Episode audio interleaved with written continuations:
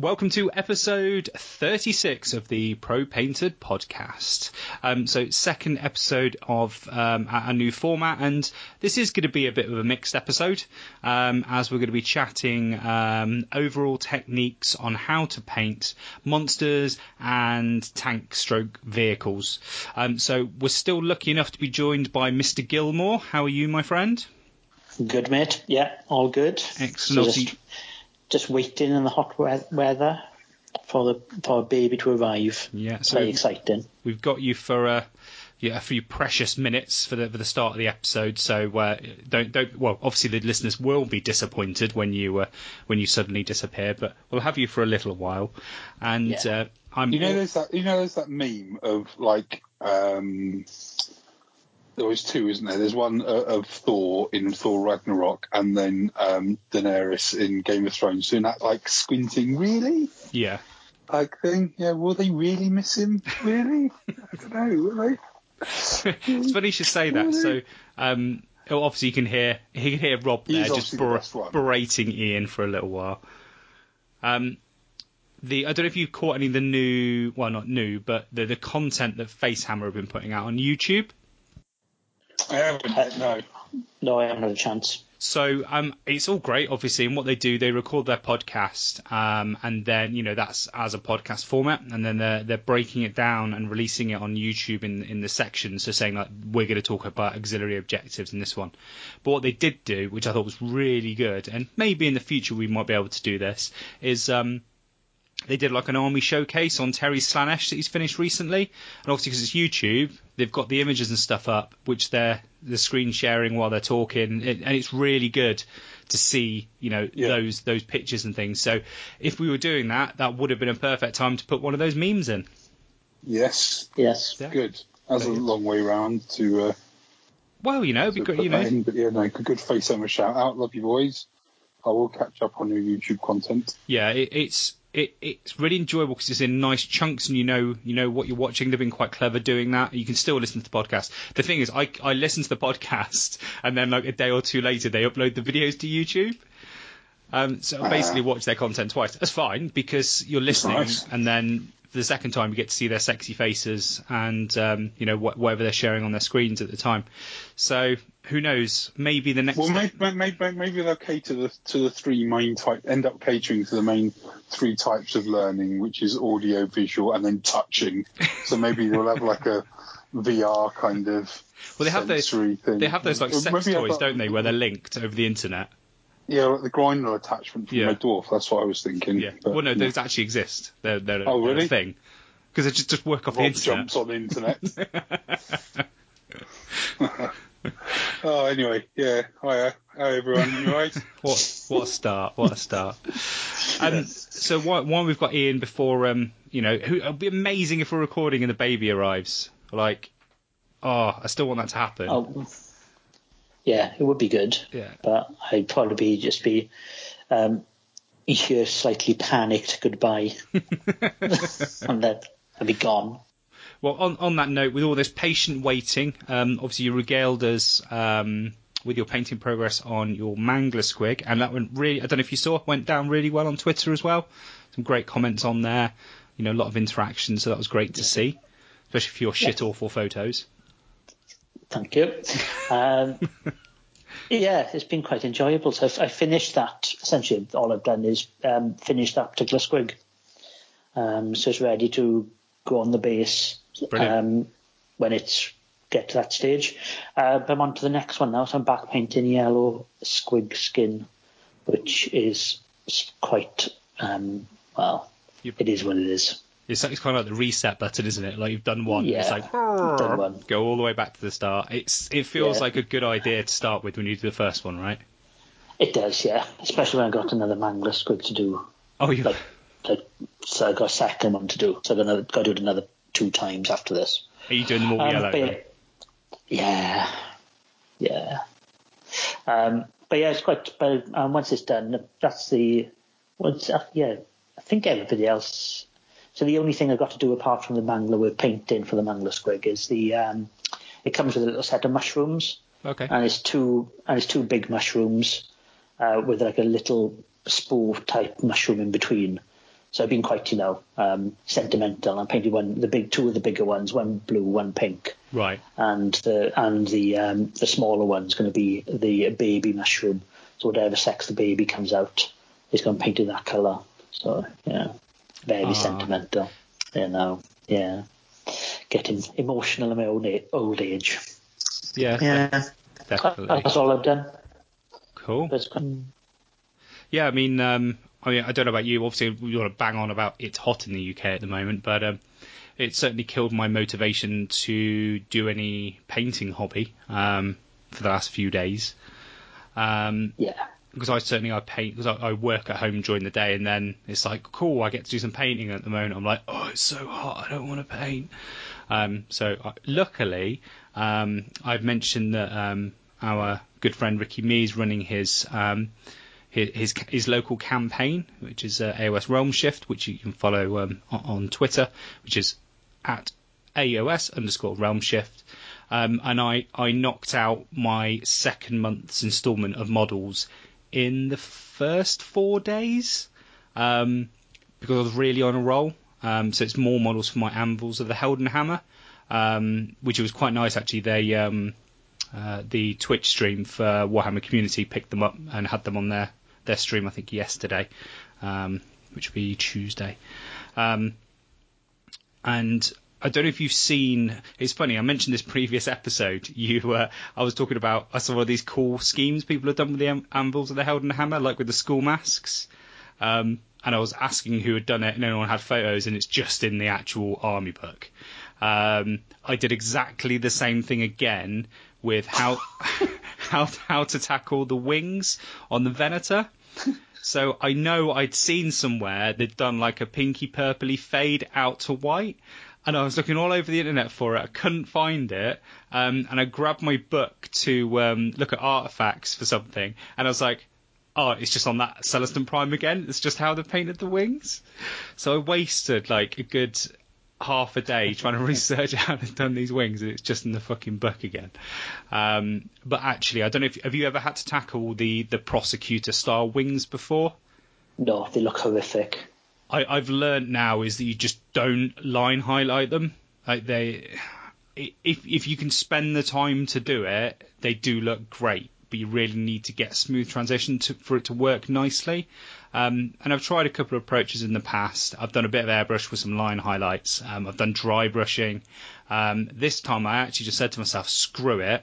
I'm just going to use the fade from the airbrush to paint them. So that's all I've done. Like I start with a white undercoat and um, work through a pink to a to a purple, and that's it. There's, I'm not bothered with anything else, and I think it looks really good. I'm really quite pleased Yeah, with it it. looks. Yeah, I like them. Looks cool. It's just dead I saw simple. them somewhere. Yeah, it's just just Yeah. nice and easy. Um, and then I've added some extra bones and stuff, but uh, nobody's kind of mentioned it yet. But I've I've got like the um, the Citadel skull box, and it's got little bird heads in it, little bird skulls. Uh, and I've put them top and bottom of his bow to kind of keep the symmetry of it. And I can imagine they're just the, skulls of his previous other two birds. They just got their heads kicked in. It's just like, just keep that skull. He was a loyal companion. Stick it on the front of my bow. He'll keep guiding my shots in his death. Um, and then it was the first time I've had to tackle uh, the kind of the wildlife aspect, um, and I wanted to. So I've kept to um, the purple tones because I want them to look like they're beasts that belong in Shyish. Um, and but I've used I, I've kept to the range, so I've kept to the pinky purpley range, but not used the paints I've used on the base. Does that make sense? Yeah. So, I thought that might be a bit weird, so I didn't want to confuse them. So they're a little bit darker. They don't have the bright pink tones, but again, you know, their birds are just dry brushed. Uh, I did a, a, a quick airbrush black fade around the wingtips, um, and yellow beaks and yellow feet. More do you want? To, what more do you want with that? And um, I was going to say, um, how, how do you differentiate the colours from the base? But you uh, just explained yourself. I was going to say one thing about, um, and just to quickly interject whilst uh, it's still fresh in my mind. Um, if you are uh, the, the like line highlighting and, or edge highlighting um, surfaces that have transitions in them, yeah, um, was something that um, I'd I've kind of so, well, I say self-taught myself. I haven't really looked at any. I kind of came up with the thought myself, you know, So and there wasn't You've really any created kind a of, way of doing it. Well, no, no, no, no. I wouldn't say that. I've just kind of, you know, by, by just using my head, um, worked out how it's done, I guess. But um, I think I use my head, Again, I'd get can- pain everywhere. well, if, um, so yeah, I mean, it, especially with the zinc stuff, obviously there's a lot, lot of, uh, especially um, I'm specifically looking at now, but the, the cloak on, on the on the gaunt summoner or the, the robe or skirt or whatever you want to call it, um, and I mean it might sound obvious, but if, if anyone is struggling with, you know, and again with the stuff on my Sylvaneth and, and all the rest of it, but you know, if people are struggling to do that, and it can look quite um, like having like a, a, fade from say a, a, a purple to a pink to a white, just edge highlighting, um, you know, like the the the, the color, like the the top end color that you would like a like say if you're fading to a slightly off white, and then with the idea of highlighting that off white with a with a pure white, using that edge highlight on the darker recesses will look stark and it will it will it will almost dead the the fade Yep. a little bit. It will Yeah. It, will just it just lose that impact. Um,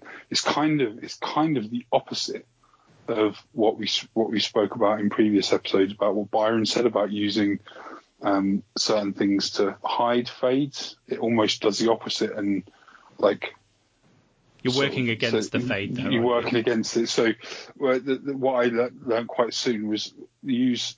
Say you you're you're you're graduating from. This is where it's important to like note down what paints you're using and stuff. But if you're fading, say from uh, Xereus purple to Screamer pink to like an off-white color, maybe like a like a light bone color or something like that, um, is to edge highlight the the Xereus purple, perhaps with maybe like a if you're doing a two-stage highlight, do a mix of the Xereus purple and the next color that you're transitioning to, like a screamer pink, so a mix of those two first until you get to the pink, but then use as your top highlight screamer pink on the Xereus purple, and then you'll know when you'll need to stop because it will meet the screamer pink in the middle Sure. of the transition. Yeah, that sounds Um, right. and then then repeat the process with the next two paints.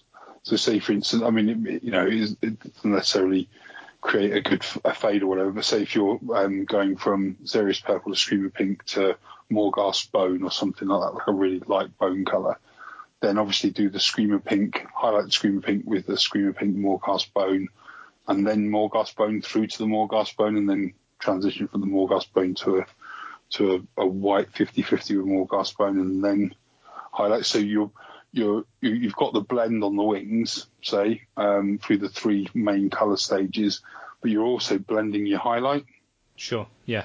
as well. You're fading your highlight as well. So the, the highlight is it's almost like that one stage, like it's almost like a layer on Photoshop where you've you've got the you've taken the um, the three main colors of your main fade, but then just lightened each one with the color next to it and brought it up a step and then just run that across the, the highlight.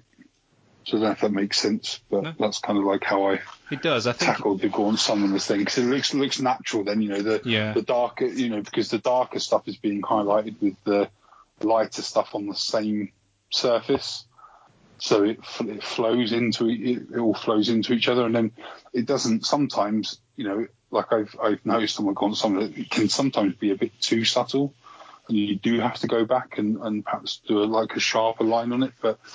To, to get that, and this is how a lot of cloaks are done. It's a, it's a, it's a similar sort of concept to layering on cloaks and stuff like that that you see a lot of. You know, you see a lot of stuff online, but yeah, that's kind of that. So sorry for the slight aside, but No, I think we are a hobby podcast. Yeah, you've. Um, I think what you've basically done is explained what we all know we should probably do, um, but it's such a ball ache that yeah.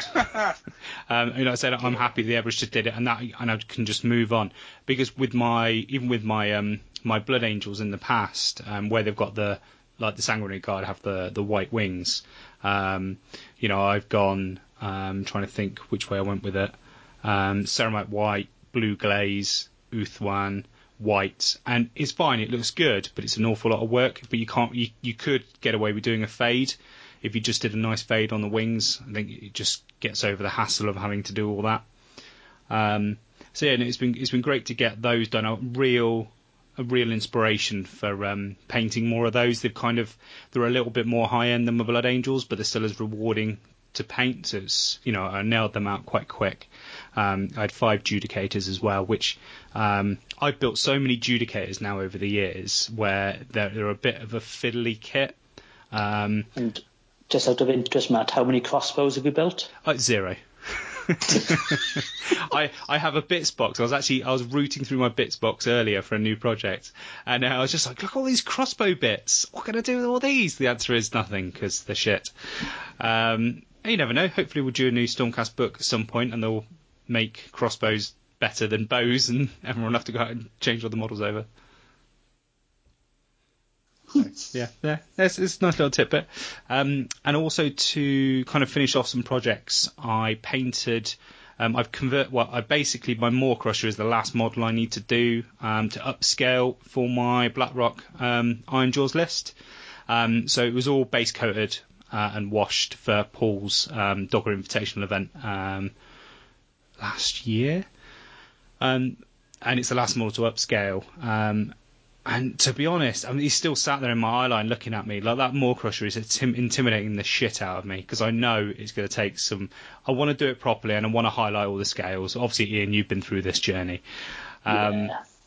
and I've done a, a transition fade with the airbrush. He's got like a lighter belly colour underneath, so I need to tackle him at some point. Um, but I, because again, what GW's done, they've, they've made the there's two weapon options on the Mawcrusha, and I've just magnetised them now. So I've ended up having to paint four as many arms, all the hands are magnetised. Um, and I've also I've added I wanted a bit more height to him, um, so I created a banner. Um, I made um, this kind of metal looking one out of Plasticard a few years back to go with an old planned army. Um, but the iconography still suits um, this Blackrock army, and that came out really nice. I've actually magnetised that on for ease of transport, um, and with the way I kind of roughed up the plastic card slightly and the way I painted the metal, it's just it's popped off beautifully, and I'm really really happy with that. Um, and then I moved on to um, the rider himself, who's um, in in the vein of the rest of my Ironjawz, he's got extra rents in his armor, armor with all the flame coming through. Um, and a scratch built, and it is genuinely a scratch built conversion. It's a, it's a dreadnought, uh, an orc dreadnought close combat weapon. So it's like a buzzsaw blade on a stick. Uh, it's got like two like pincers at the front, which obviously would like latch onto something and let him buzzsaw it. Um, but then I've I've built like a little power box and everything for it. So it's actually made out of um, it's a combination of engine rigger like bits and um, part of the shock product from the uh, the runt herder that you get with the goblin box. And then added the uh, like fiery rents onto that as well, and I'm really really pleased with him. I got him all painted up in my so it's like a dark armor with lots of silver chips and everything.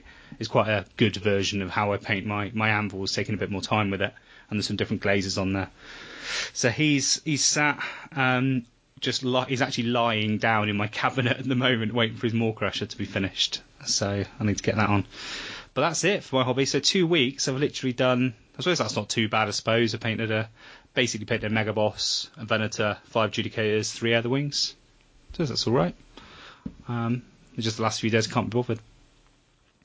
Um, so um, that's me covered. Uh, Rob, how about yourself? What have you been up to?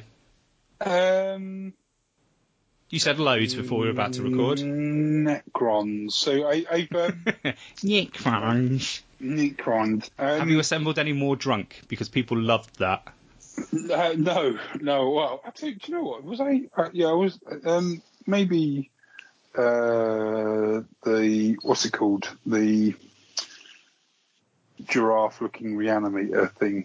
I was a little bit tipsy when I uh, when I put that bad boy together. The I was gir- looking for. I'm not, I'm like, not- even going to tell you what it's called. It's just the gi- giraffe-looking reanimator thing. Yeah, right. So this is this is quite funny. Um, on on on the base, there's um, I think it might be like an Admech uh, Castellax robot power fist, like is um, debris on Okay. the on the bottom. Fuck me. Well, I, I was looking forever where to put that piece on the actual model itself.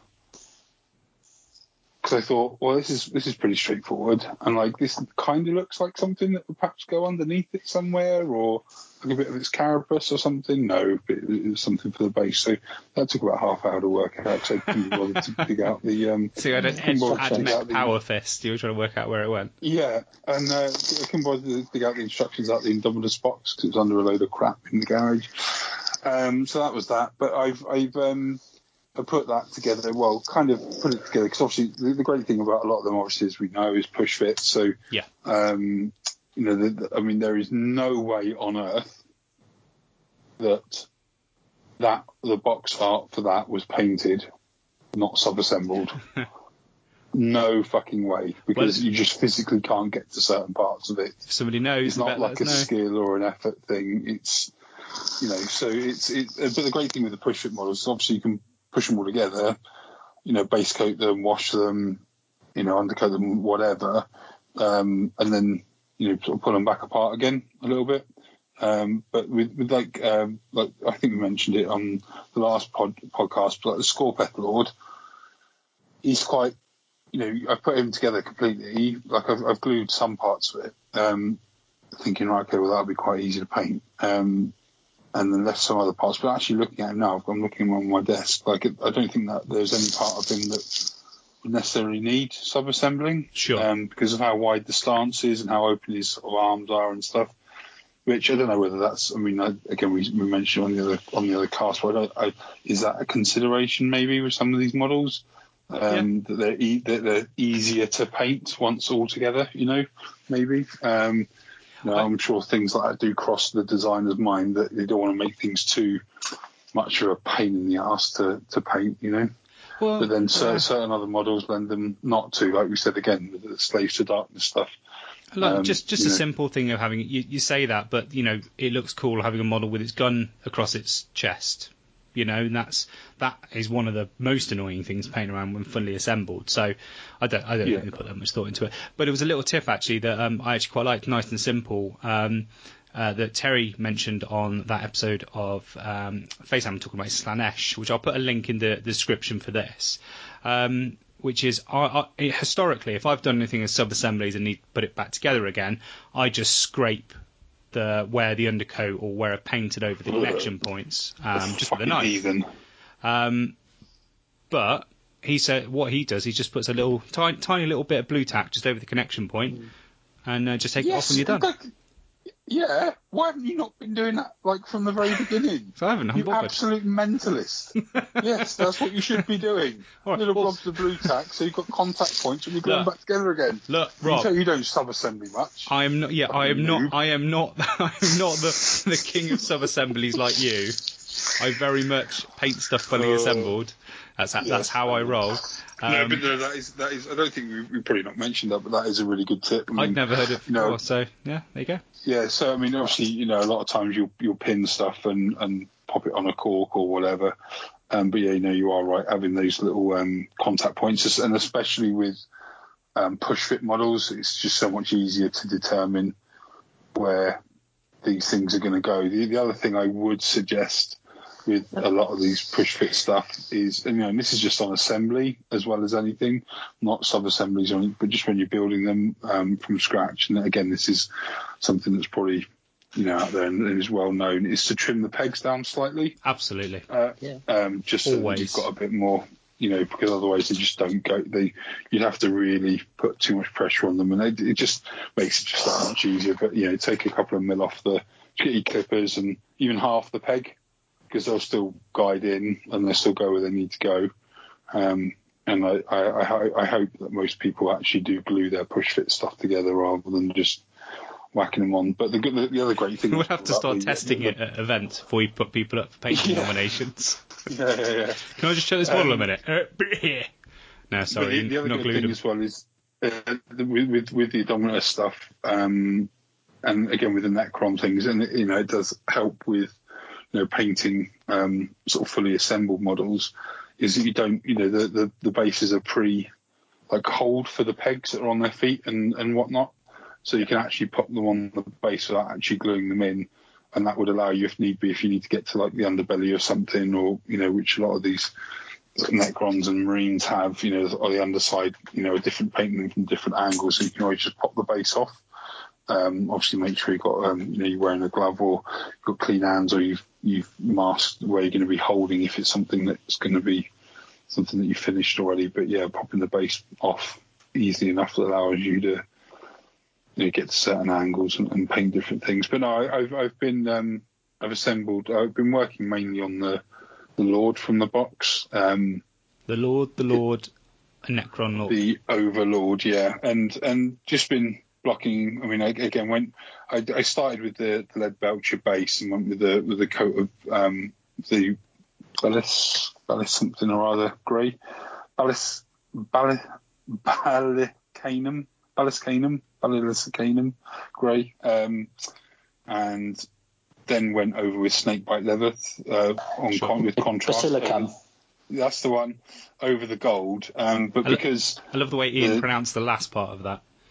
Uh, the um, but the, because the greys had really dulled it down, it was a little bit dark and it, it, didn't really pop. So I went back over the, the the bits that I want to be the gold with just a just a basic silver, um, Stormhost silver. I think I used or Runefang still maybe, um, and then applied the contrast over those just to help the gold pop a little bit more.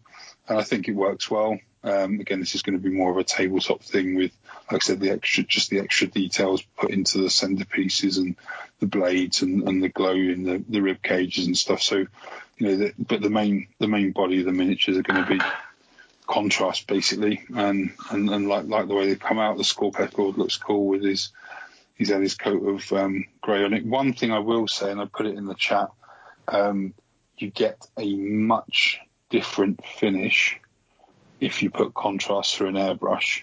Yeah, than if you do on with a brush, it just doesn't. It's just not the same. It tints it rather than yeah. I actually, gives it an overall tint rather than does doing what contrast is designed to do. Yeah, I really like contrast through airbrush.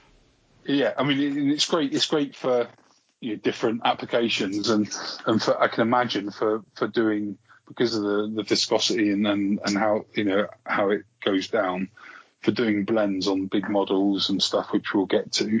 Um, I imagine it works wonders, but to actually do the thing that is yeah, you're sort of kind of to, to do.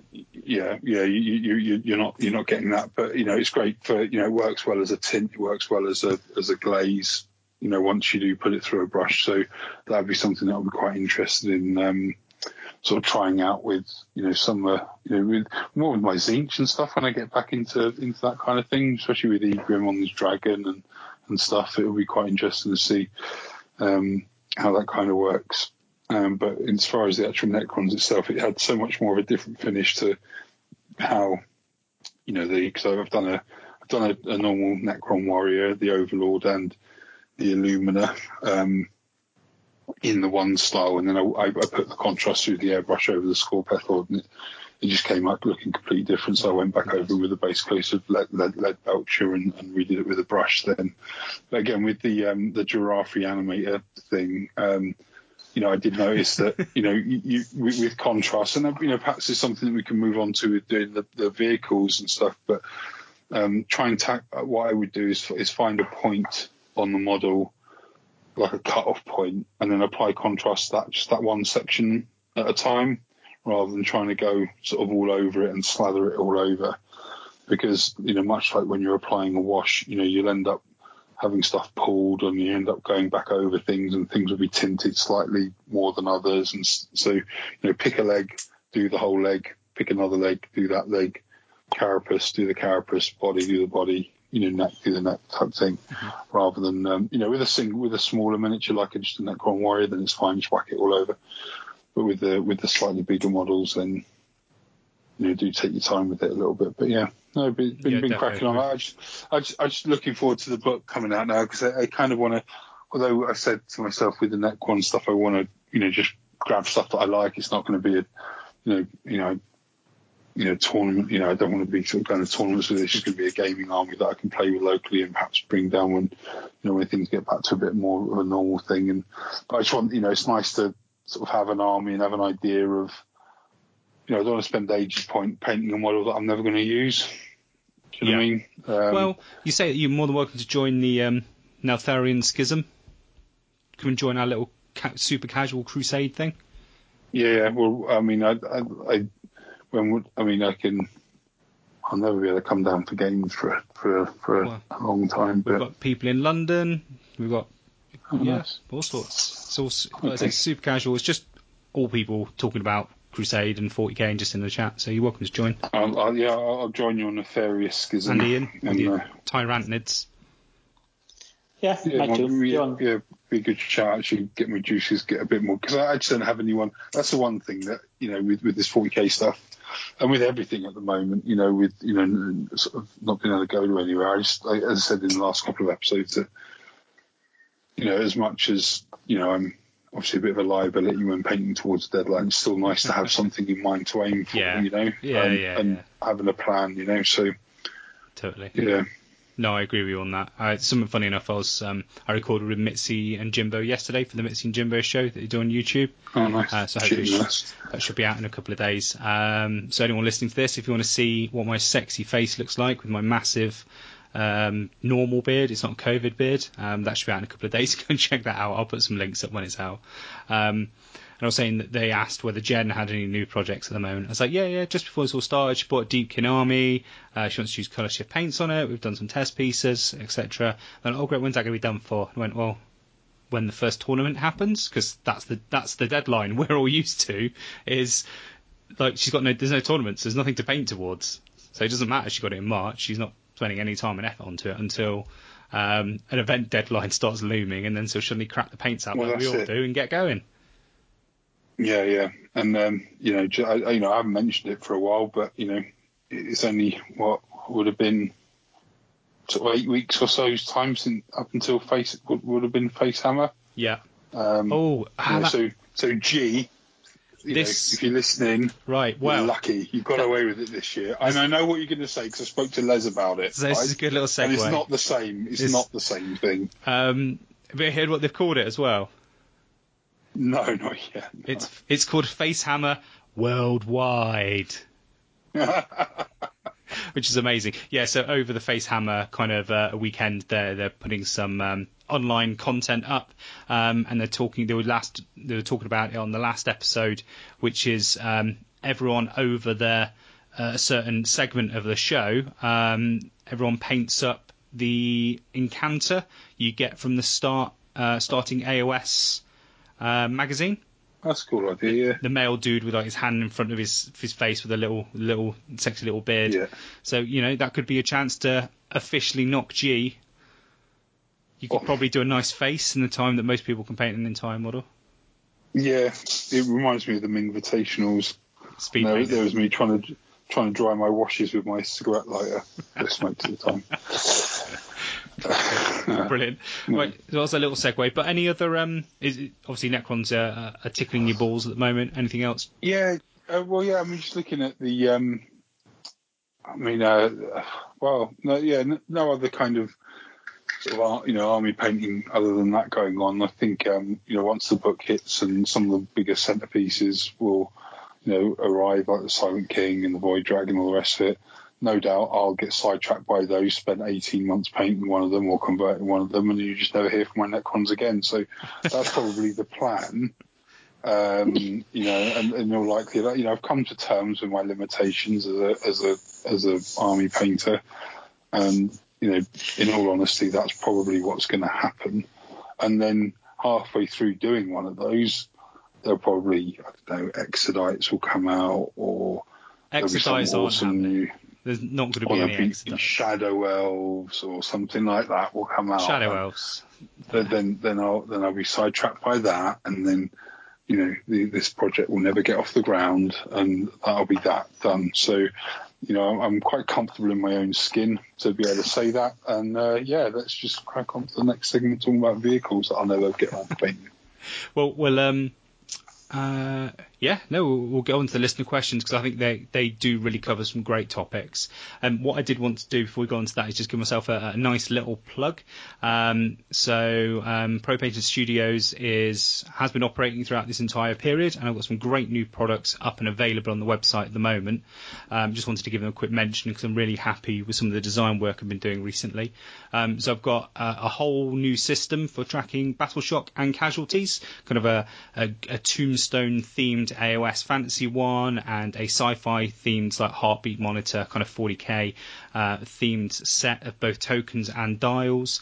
Um, started branching out in 40k as well, so we've now got some numbered objective tokens. Um, obviously all the sticks and the command dials and everything, and we've got a new command dial in the works of 40k. And I will be doing faction sets shortly. I just need to get them designed. Um, but also I've designed a all-in-one, I call it the war board. So it's designed for use with uh, Warcry. So you have little, it's got a little card holder. It's got, got little holders for all your dice. It's got little magnetic dials at top for the player's scores and the turn. So it's all in one one little piece. So if you want to check any of that out, as always, the website is propaintedstudios.co.uk. Um, yeah, and you know it's still it's still difficult times for business, small businesses like mine because unfortunately people have got less money to spend on hobby. But you know if you're in the in the market for something, you know custom is always appreciated. And on that I do, we'll go to a quick break.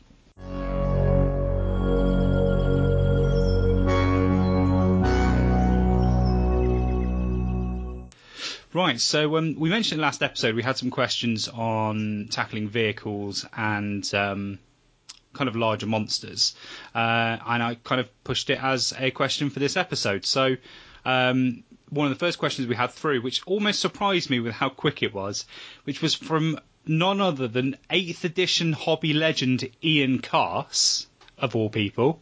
Surprised by that. I know, like literally not, literally not. Um, not a, and even an AOS player. I don't think he did a single AOS event.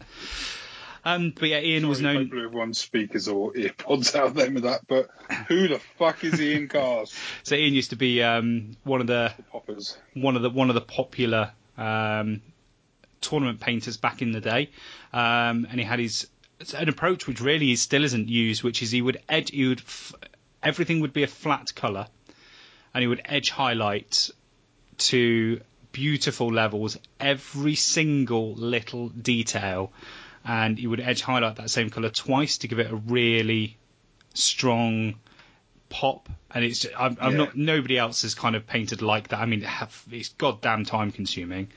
Um, but yeah, it looks great, and he always nailed the, the, the highlight colours with, with the base coat that he was highlighting. So And And one thing as well, I mean, is um, and I don't know if he listens, but I'm not sucking him off.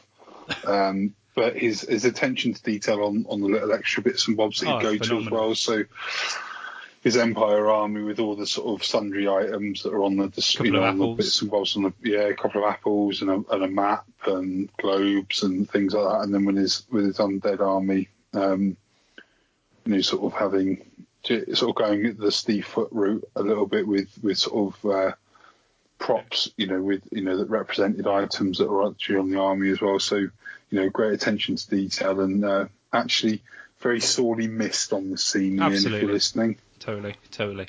Uh, well, his, we've wanked him off enough. Uh, his question was, how the hell do you paint large areas of flesh, colour, stroke, skin, e.g. the new giant?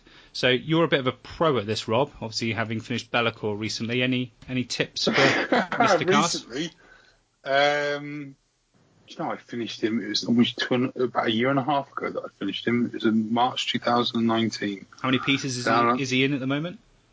Uh, he is in about seven pieces, ready to be upscaled. Sounds finished to me. um, Yes, that's finished. Uh, uh, you bastard. Um, so yeah, I think one of the good things, and and um, I know probably the last big, unless he's sort of worked on things behind the scenes. I know obviously one of the last big things that um, Ian tackled in that regard was the Carmine Dragon for his um, Lady Elspeth sort of conversion for his Vampire Lord on the Zombie Dragon. Am I right in thinking that that was one of his centerpieces for his last? Yeah, but that, that Um, particular model doesn't really have large areas of flesh. No, see, you, you, let me finish, man. I was just about As a to shit say, example, move on. No, I, I was just let me finish. It's all in context, right? Is um, I having used the base of that model, the Carmine Dragon, for my conversion for uh, Egrimm's Dragon, it doesn't have a lot of flesh on it. So, you know, or, or there's not a lot of flat area. The, the transitions are quite quick between textures on the model, between the underbelly and then the flesh and then the scales and then the wings and all the rest of it. So, um, with something like the, you know, again, like I said, if you, and a lot, a lot of GW models now, and again, this goes back to, you know, what we're talking about about the positioning of of the the bodies on on some of this push fit stuff and making it slightly easier to paint.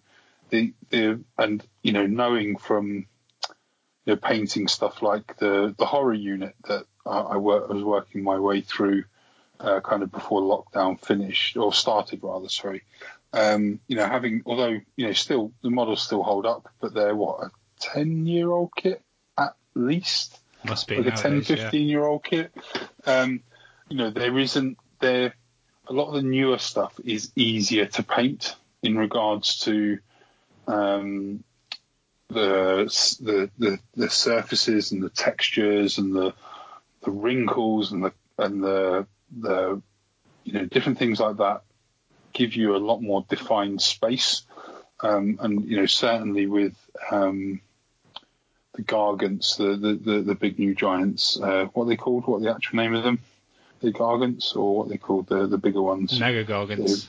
I can't remember all Mega their names. Gargants. Um, but the, you know they look. They certainly look to me. Obviously, there, there's certain parts of it where there are um, sort of big areas of flesh. But I think the the, the, the so the best way to tackle things like that, if you're going to go more of a traditional route with you know, just with with brushes rather than because obviously there's a stepping into airbrushing is a, a completely different, almost a different way of, of talking about it. But like we've said recently on stuff, and it's a bit of a revelation for yourself that you've you've admitted to, especially with your with your well, uh, certainly with your um, Bonereapers, is starting off with a mid-tone or slightly higher color and painting the recesses and washing and glazing down rather than having to layer up. And you know, certainly with big areas, um, brush strokes are going to be a lot more noticeable unless you're really good at filling your paints and getting those smooth brushstrokes on there.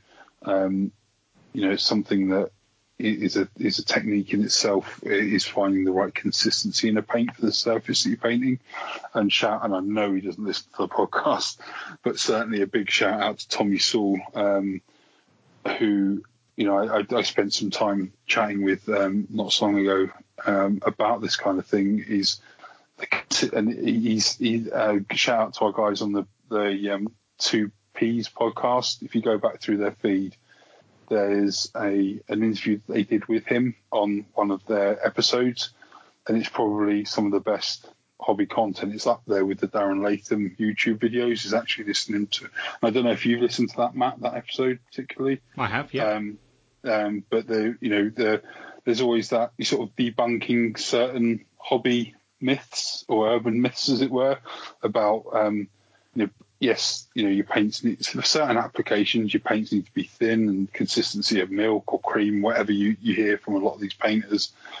But he kind of goes through how important that it is that you have the you know before you even put the paint on the palette that the the, the paint is a, a consistency and a um, a level that you want it to do what you want to do, and certainly with big areas with flesh, it is so so important. Once you hit that sweet spot, and it happened a few times. The the first time that it happened was with painting the forest dragon that I did, um, with the underbelly and stuff like that. Although it does look it, uh, there's not a lot on that model that's actually airbrushed. A lot of it is hand blended, especially the the wings had a little bit towards the tips for the wings just to get that darkness in there. Um, but the the main body itself and the underbelly especially was all hand uh, shaded and and layered and stuff. And when you hit that, it's like that. do you know the, there's that meme of um, you know when you're when you're cutting Christmas wrapping paper and you hit that perfect glide with the scissor, and Yeah. someone says, "Oh, that, that, I imagine that's what heroin feels like." it's the same. It, it, it, it's the same thing with getting your paint to the right consistency for what you want to do it with. Whether it's you're getting it to you know if you're if you're free, doing freehand or if you're doing an edge highlight, we all know as painters about you know we've all experienced that time where we've hit the right consistency with doing something. Does that make sense? Even with even with dry brushing as well, because you can overdo it with dry brushing or whatever, but it's about making sure that you've got that consistency right. And when you're painting those large areas, it's actually again start on a on a slightly higher tone than you, you potentially would, and rather than work up, work back down. And it's one of the big things that the 'Eavy Metal team uh, talked about on one of their Twitch shows about the Slaanesh stuff. And I'm sure Terry would agree. You know, is is fantastic. Um, you know, certainly look at his video about the, the keeper that he did because that's got some yeah, without the, the, danger of rambling on like uh, too much about one particular thing, um, it's it's about getting that consistency and, and in your paint itself, um, you know, too much on the brush or the consistency being too thin, you'll leave tide marks, um, you know, and, and, loading your brush too much. It, it's really about um, tackling those sort of, you know, and specifically, I think if Ian's talking about flesh rather than because you know painting vehicles and stuff is slightly different in approach, but um, certainly, you know, looking at um, looking at the, the, the model you want to paint, especially the, the giants, and, sort of basing it that lighter lighter kind of colour, and then working back. And it's, it's, actually a shame that he's had to drop off because I know Ian uh, Gilmore had um, a lot of experience with doing this stuff with his Nurgle, especially his Glottkin. Um, which is obviously multiple award award winning, um, you know, very light skin color. Um, and I know that you know he, you know, he was, you know, he's probably got more experience than either of us as far as doing that, and, and with the Mawcrusha as well. But um, so apologies, Mr. Cass, if the, the, the main person that was more suited to answer your questions isn't actually on the podcast. Um, but yeah, uh, you know, um, yeah, I think that's that's probably the, your, your, best bet is, is to do that rather than just slapping wash over something, actually targeting your your your, your shades and, and doing it that way rather than washing over something and then layering back up over the top of that. Yeah. Especially with such a large area because you can kind of hide it on smaller things, can't you? You know, like your clan Absolutely. rat or your, you know, uh, you know something that's any any kind of any kind of model you can really hide. Uh, you know, any normal size model, you can hide that. Um, it's interesting you mentioned my Bonereapers because my response would have been that. So an example would actually be um, my Mortek Crawler. So that has massive areas of bone, which you can very much treat in the same way as flesh. So what I learned from the Darren Latham approach, which I, I now pretty much use exclusively, is nail that solid matte almost base coat um, yeah. and then glaze down um, and work with it, you know, and work, you you work down the strength of you. So you start with multiple layers of a thin glaze, and then you can go almost straight to the wash. Um, and it's like working. It's, it's like working highlights, but in reverse, isn't it? You do the widest area. It's like doing your chunky shade and your, yeah thinnest shade, and exactly. then the, the, very last recesses. And it's actually the darkest point. I actually found it quite time time saving because you're not actually yeah. just repeatedly going back because that's what you're doing. If you base coat wash and then highlight back up, you're actually 99% of the time you're just painting back on top of the color you've already used. Um, so it's a little bit counterintuitive. So that would be my approach, and, and exactly what Rob was saying is if you can nail the consistency of your highlights um, to make them more like glazes and washes, um, and try and smooth the transitions out, you can really nail it. Now that's how I would approach it. Now the other flip side to that is actually if you were going to go down the airbrush route, um, it would almost always be for me solid base coat again, um, underspray, spray, spraying from underneath with a dark colour, spraying from top with a light colour, so doing your zenithal, but you know really kind of hitting the the high points almost with a white, and then doing an all over glaze with. So if you're painting skin, um, you know maybe you were doing something. It's maybe doing human skin using Reikland Fleshshade, and maybe you just work in a, a, little kind of tone of purple or something in there, and doing that as an all over glaze on the skin. And actually, the airbrush on a larger model allows you just to do that and you can just get a great finish.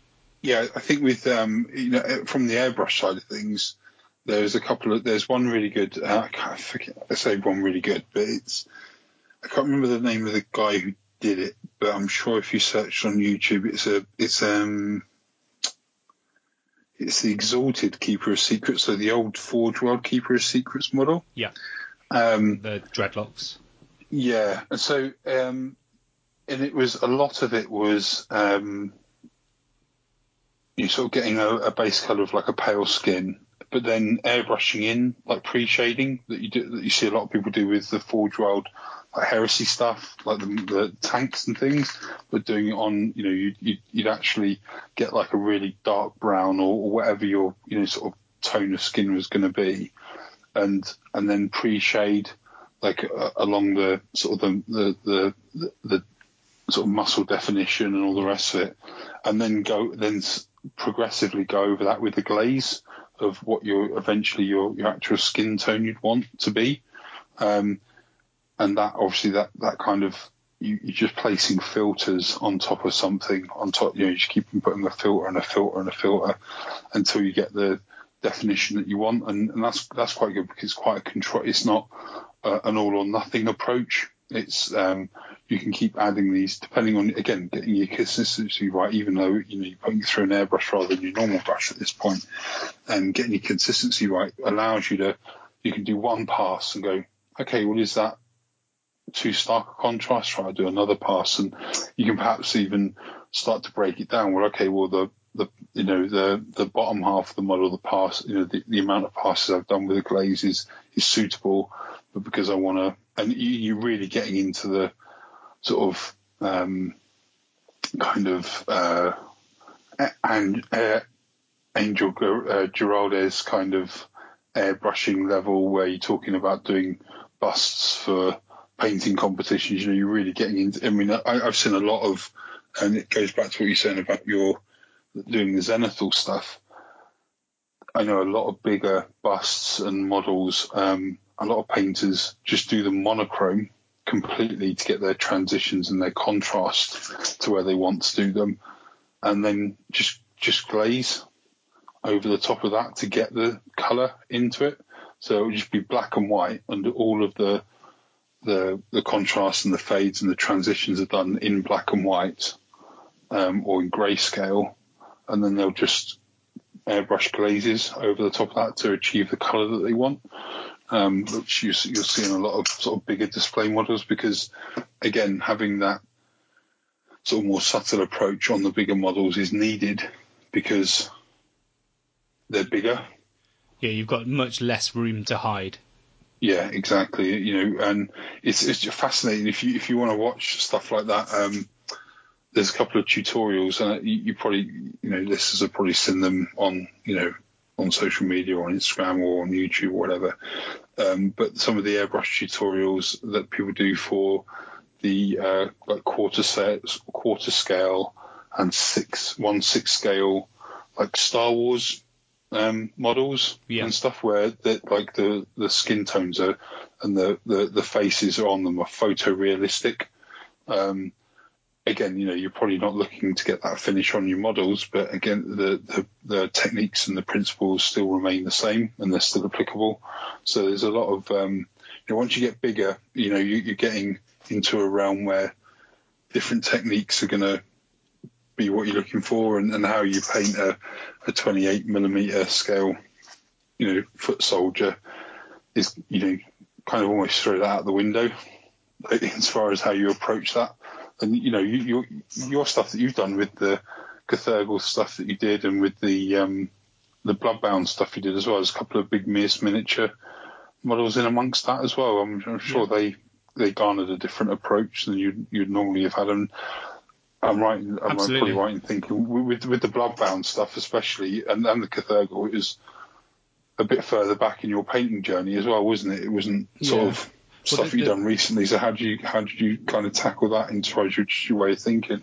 Well, Scar- the Scarrock I did from a Bloodbound was a very, very much, and it's the same with um, Skarbrand as well. Um, they're not large areas of flesh in the they're detailed areas of flesh, so they have lines and veins and scales on, so it's really not not overly applicable. Um, to be honest, it's more things like the Lord of Change. Um, Yeah. But again, that's just that was base coat and glazing, um, and then nailing the highlights. Um, so the approach was very much the same. And the Cathurgal stuff was airbrushing with um, uh, with glazes. We literally what I said is what what I did for my um, my Mierce Kraken, um, Yeah. and also did the belly fade as well. Um, but yeah, well, I hope that kind of gives you some food for thought, Ian. I think we've we've covered that in a nice bit of detail. Um, but the next one is from um, Trim Controls. You should explain the wonders of battle damage and how it can cover a multitude of sins. And by golly, is that right? So, talking about vehicles and things, particularly, um, battle damage can. It's Byron is of, of Facehammer fame, Element Games has explained it really well in the past. In that it allows you to add areas of interest to flat areas, um, which f- essentially end up fooling the the viewer, the looker, as I, um, that the area is painted better than actually it is. And actually, battle damage itself, um, done well, can really hide fuck ups on your paint scheme. You know, if you've got a Space Marine Rhino and you've completely somehow you've got to the um, the maybe the airbrush stage, or you've got your base coats down, you've realised there's just this little bit where you've just got a thumbprint in it, or you've left a little bit of sprue, you've just got to chip off, and you know the last the last minute. Battle damage. Throw it in the per- fucking bin. battle it, damage buy is perfect, perfect for those kind of areas. Um, I, t- I personally use a couple of different approaches um, for battle damage. Um, my simplest one is Stormhost Silver, uh, an old small paintbrush, um, and just essentially dab and draw lines across edges, um, which also creates a fake highlight. Um, so I've used this an awful. I use it on my Blood Angels. Uh, I use it on my uh, my Anvils of the Heldenhammer. So there's no edge highlights whatsoever. But the chipping of the silver fools you into thinking it's there. Um, to the more in-depth version, which is like what I've done with my uh, Titanicus, my my Titans in that. Whereas out comes the um, uh, the kitchen sponge, or torn up into different shapes that I like, and use that with a small amount of black paint and dab that onto the model, and then you can work with that by painting your lightest um, highlight color of that particular area. So if it's like a blue armor panel, whatever your edge highlight is, you you, you can paint that uh, as a highlight around the battle damage, and that's mega effective, super super effective. Um, but yeah, it's it's this idea of you can you can look at something that looks quite plain, you can create artificial areas of interest that make the model really pop, uh, make it more interesting, but also it helps with that transition between areas of no detail.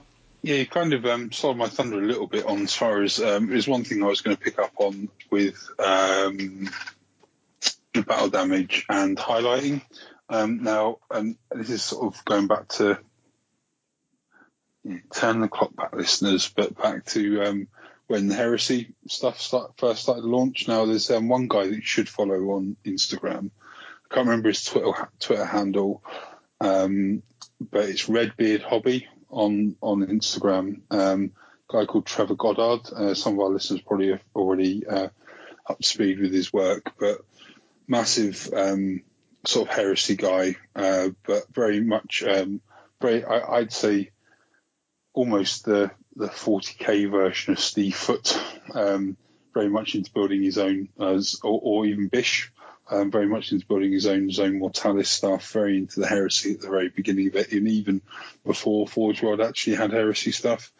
Um, scratch building Stormbirds and Rogue Trader ships and all the rest of it, and doing massive dioramas based on it. But a lot of his Ultramarine stuff was didn't edge highlight it. He, he just used weathering to do the edge to to do the highlighting, very much in the way that uh, you just described there, Matt. And I think the one thing that um, with weathering that's become more it's become more of a deliberate technique in what a lot of the heavy metal guys um, have termed, have coined the phrase of rendering an effect or a, or a texture onto a model. Um, and the best example of this, and the easiest sort of example to make, is um, where it's become a lot more in vogue.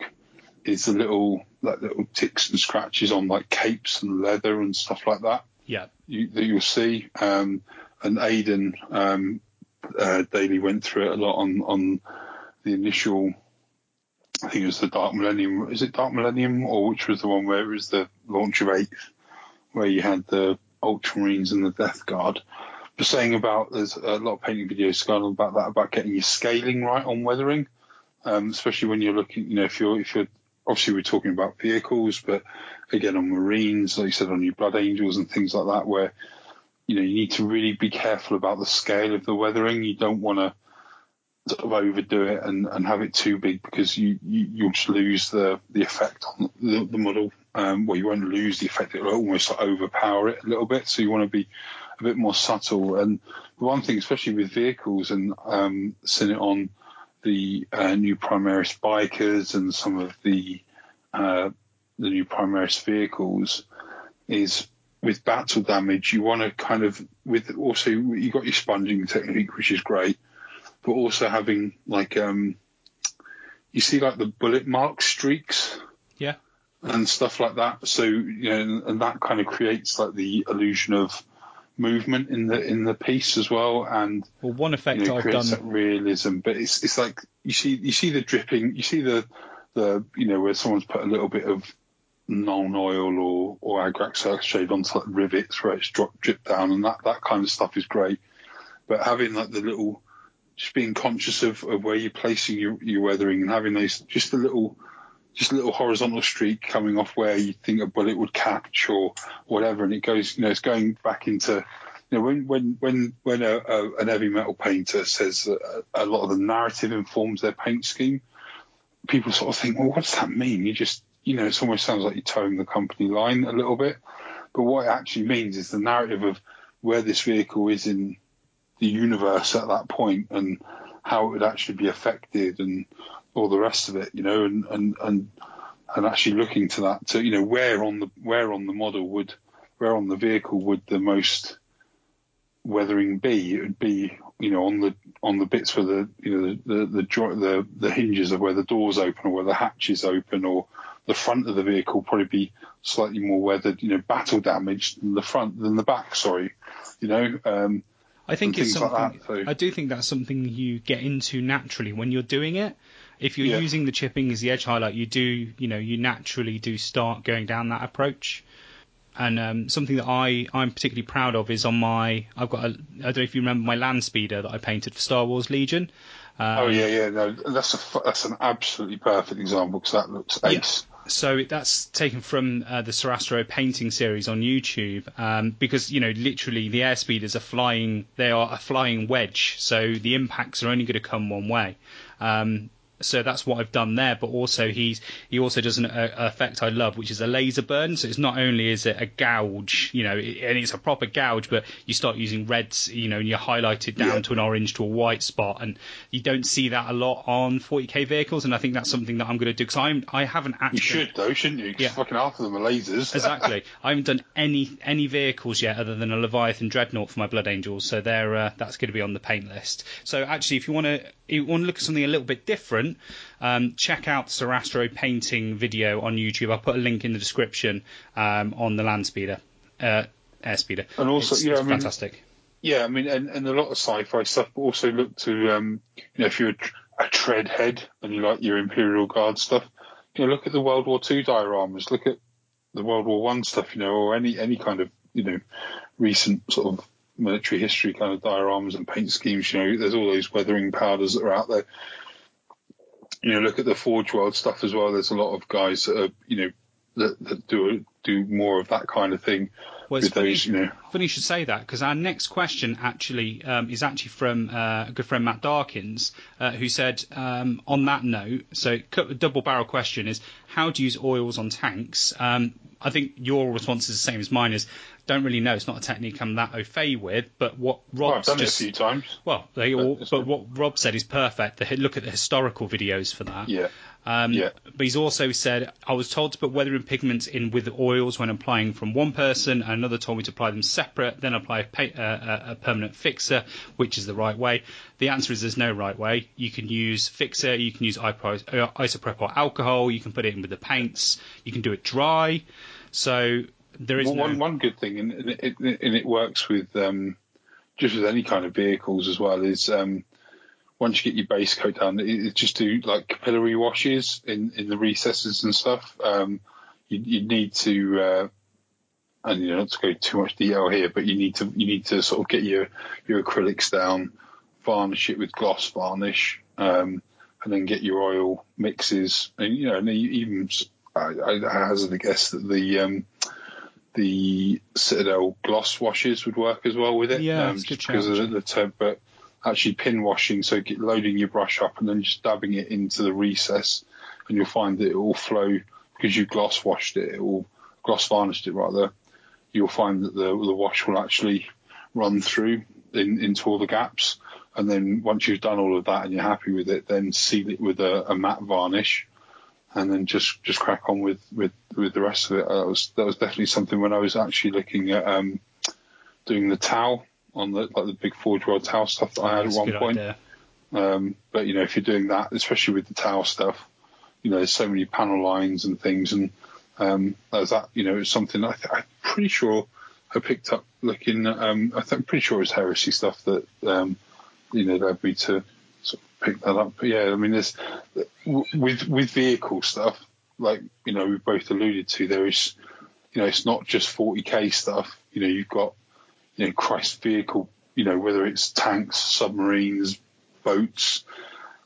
You know, there's at least three generations worth of content out there, you know, covering all that kind of stuff because you can take, you know, how someone paints a, a Panzer tank from World War II and, and apply it to your Rhino or your Vindicator or Land Raider or whatever, you know. Um, so yeah, thanks for asking that question, Matt. Something I want to explore a lot more with the old oils. Um, so the next question is from Tom the Hobbit, saying, "Do you find it daunting committing to large models because they're mostly most likely a centerpiece model?" Uh, so talking about Alarielle, Archaon, Magnus Mortarion, for example, uh, and he's mentioned that he struggled with a Tree Lord to work out how he wanted it to. Hold my beer. Um, so look, right, the, the centerpiece. Think about it in points, okay, which you can't do really, but you can do almost. Like with Be'lakor and the Gaunt Summoner, they were literally half my army. Yeah, yeah, So, you know, you think to yourself, right, okay, well, I'm, you know, give yourself whatever your social kind of commitments or your personal commitments or whatever will allow you to get a project done. Allocate that amount of t- think to yourself, right, okay, well, you know, he's half my army, so I spend half the time paint. Don't knock him, don't knock him out. Do you mean spend half the time painting it? Do you mean again? It can be easy to. It depends on the type of army that you're painting, I guess. But like, say for instance, now, great example, awesome segue, right? Necrons. the Warriors, you know, probably going to have. I mean, again, I haven't seen the book. I don't know what. I don't, you know, no, any- Never played Necrons in my life, right? But I reckon I'm going to need at least two lots of twenty Warriors, aren't I? At least, I'd imagine. You know, and if if you sort of No. think about foot foot, you know, okay, well, people maybe tend I'm to, not. people tend to take uh, uh, Tesla Immortals. Well, no, okay, warrior-sized figures. Sure. Okay. All right. Yeah, so warrior sized figures, okay, but like say sixty of them, right, or forty of them, whatever. But you know, I'm not going to spend the same amount of time painting sixty Necron warrior sized models. Bunny earring it now. Me see it on the camera. Bunny earring. um, that I'm going to spend painting the Silent King. Yeah. Do you know what I mean? I'm yeah, just yeah, not Sure. and and you know you kind of and it, it, it depends you know like if you're aiming for getting nominated um i don't know really what the the pa- just one thing i'm i'm really looking forward to getting into 40k is seeing who the 40k like g is or seeing who the 40k russ is. Do you know what i mean? And like all these sort of different people.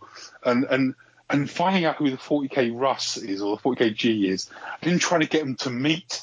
Do you know what I mean? And go, you're the 40k Russ, you're the you're the AOS Russ, and you, you know what I mean? Anyway, It'll be Um, like it'll be like the, when the normal timeline and the evil timeline meet. yes, yes. Just be Russ with a mustache. fucking, you know, I love my alternate universes and all the rest of it. That's fucking amazing.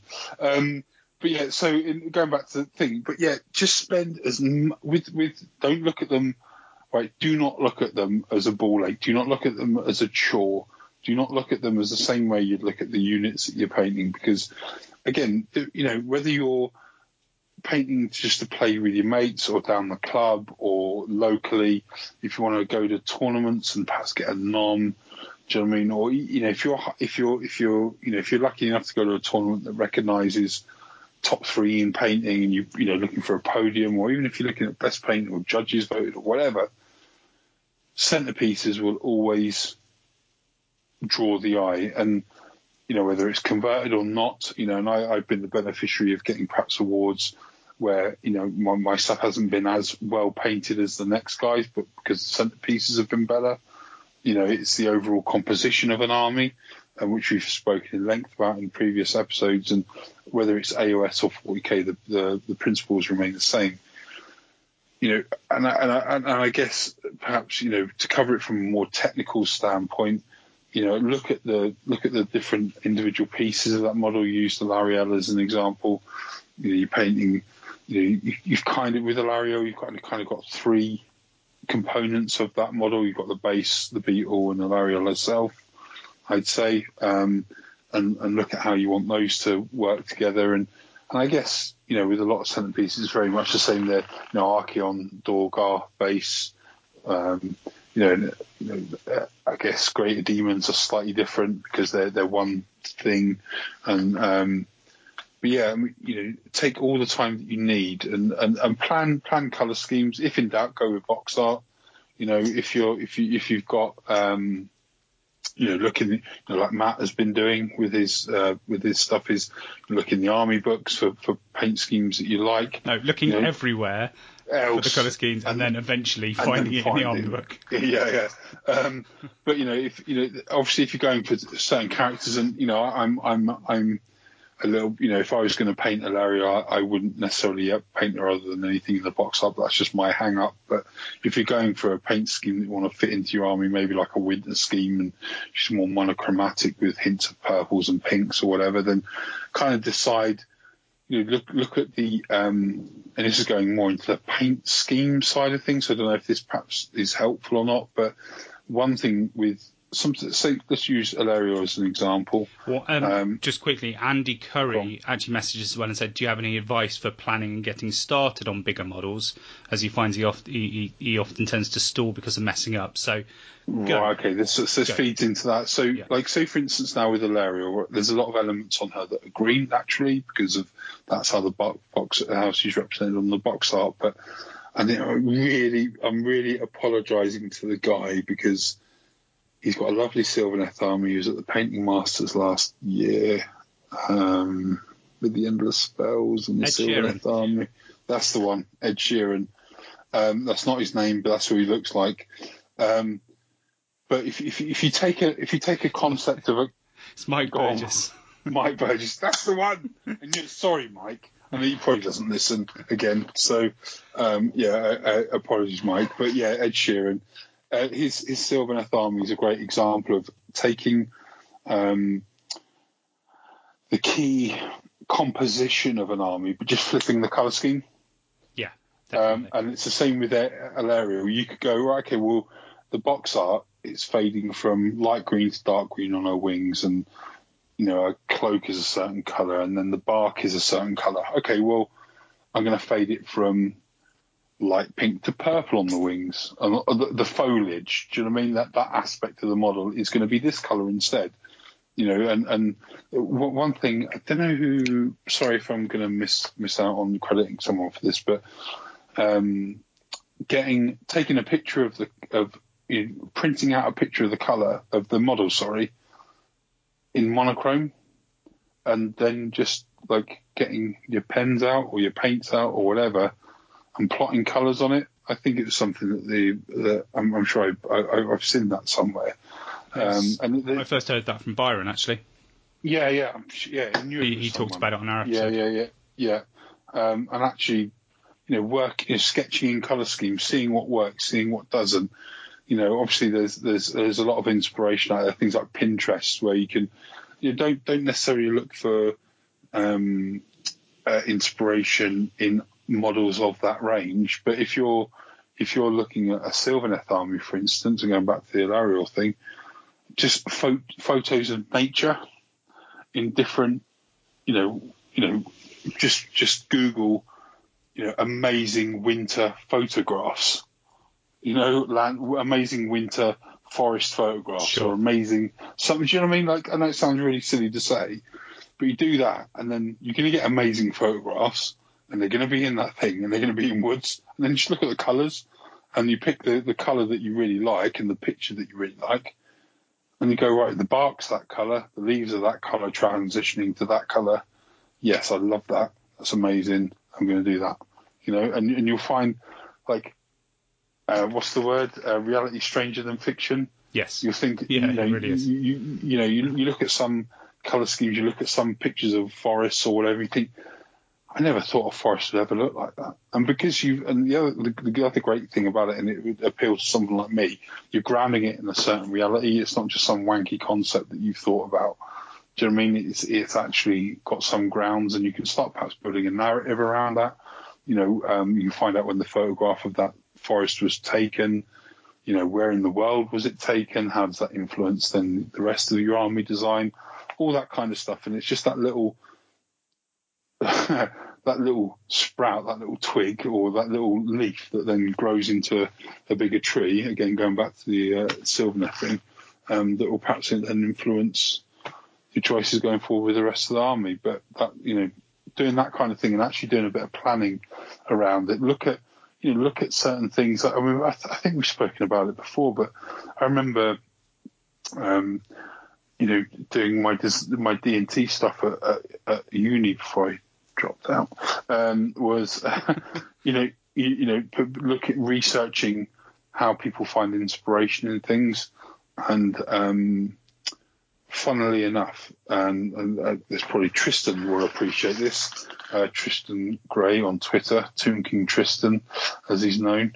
Um, the you know design like things that inspire design and other things. So um, there's a really uh, probably one of the, considered one of the, the the best designed pair of Air Jordans ever. Um, there were two inspirations for that uh, pair of trainers, and one was a uh, convertible car, and one was a lawnmower. And you wouldn't think that those two things would inspire something completely different. But if you look in look at inspiration in color palettes, and you know, there's um, there's a great there's, a really great Twitter um, uh, account to follow, and it's um, colors in movies. I think it's, I'll, I'll we'll, we'll tweet the link out um, from the pro painting thing, but it's um, color palettes of movies. And what they'll do, they'll show like four or five stills from a movie, and have the swatch of the colours that were used in the movie Right. Okay. um, beside it. Oh, that's cool. So it, it gives like tone and like you know I don't know. It's just like the color profiles. yeah, yeah, and and and just stuff like that really informs. You know, oh, that, you know, I never thought about using that color with that color or whatever. So really, you know, don't just look at, you know, what does a great, you know, Google what does a great Sylvaneth army look like, but look at other things, and, and that's where you'll, you know, that'll inspire creativity. That will almost have like a trickle down effect into how you actually approach the army going forward as well. You know, you, you, you think, oh, I never thought that those colours would work together. It's only until you see it that you actually it actually latches on and you think, yeah, that, that looks great. Yeah. You suddenly it's like magic. It just suddenly all clicks together. Yeah, Um, yeah. Oh, Following on from that, we've got a couple of leading questions from this as well, which is great. Um, we've got Adam Colgan asks, um, do you pick a section of a large, large model and go at that like it's a separate model, or do you do all of it at the same time? Now, I'm going to break in here saying I know we tend to be different. I personally, te- I, I, no matter what I'm painting, I do a layered approach. So I'll tend to paint with brushes. Um, I work from um, the closest to skin layer. So if it's a humanoid model, I'll do the skin first, then I'll work to like undershirts and things, and then do the armor last. And that would be the same for vehicles and monsters. I'd always aim to. So if I was doing a Skarbrand, I'd do all the skin first on the entire model. I know you have a bit of a different approach. Yeah, I think, um, yeah, I mean, I wouldn't necessarily.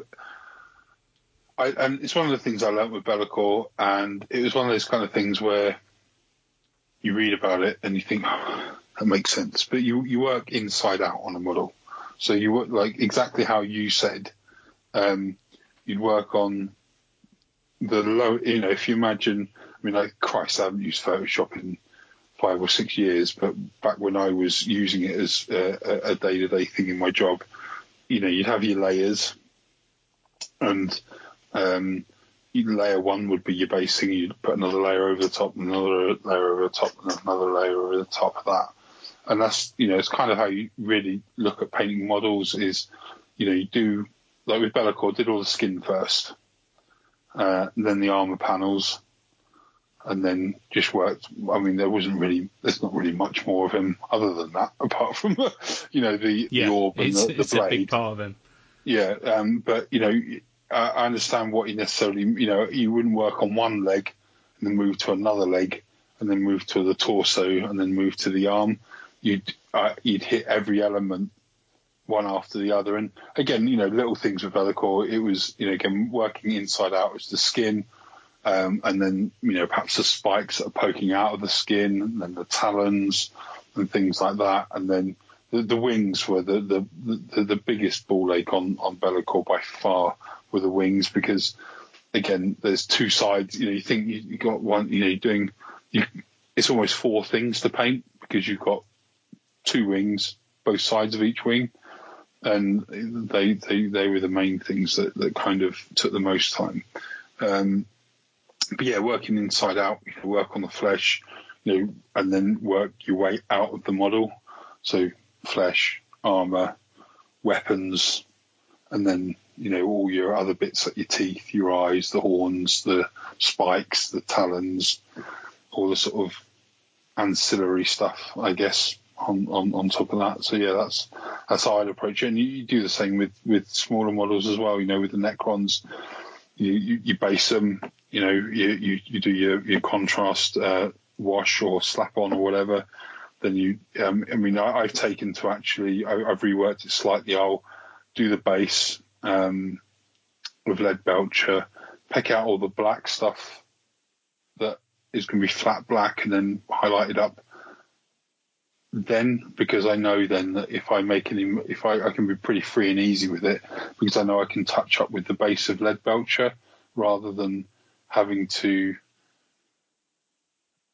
do the Leadbelcher base and then the contrast wash and then pick out the black and then the, the bits that I have to touch up be Leadbelcher and then the contrast wash back over because the contrast wash might not sit in the same place and stuff, and you might have yeah, yeah, like little tide marks and all the rest of it. So, you know, like with a Necron Warrior, just all over Leadbelcher, pick out all the black stuff, the grey uh, contrast wash because that's not going to affect the the black anyway. No. Um, and then you can crack on with your your highlights and you're picking out the, the the other bits on the model. So yeah, that that'd be how I I would do it and sub assemblies help obviously because if you're of course if you've got uh, armor need to get a few of those can, in there.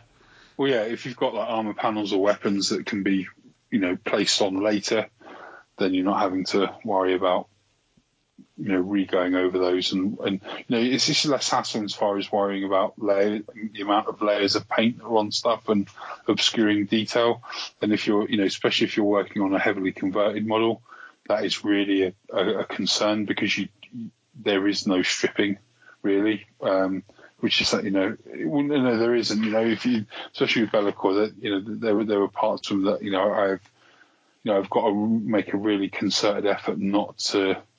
You know, I need this to be sub-assembly, not because it's harder to paint assembled, but because you know, with, with like the thigh armor, for instance, um, because the the base coats were airbrushed on the rest of it was brushwork, but I knew that the you know that parts of the um, because parts of the armor, the thigh pads were a lot of it's green stuff, believe it or not, um, mm-hmm. and it would if it got too thick, or, or, you know there's too many layers on it, you know it would just it would just ruin it. So you're better to err on the side of caution in that regard. But yeah, treat go through work through your textures on a model separately, and you know whether it's flesh and then armor, and then but work your inside out.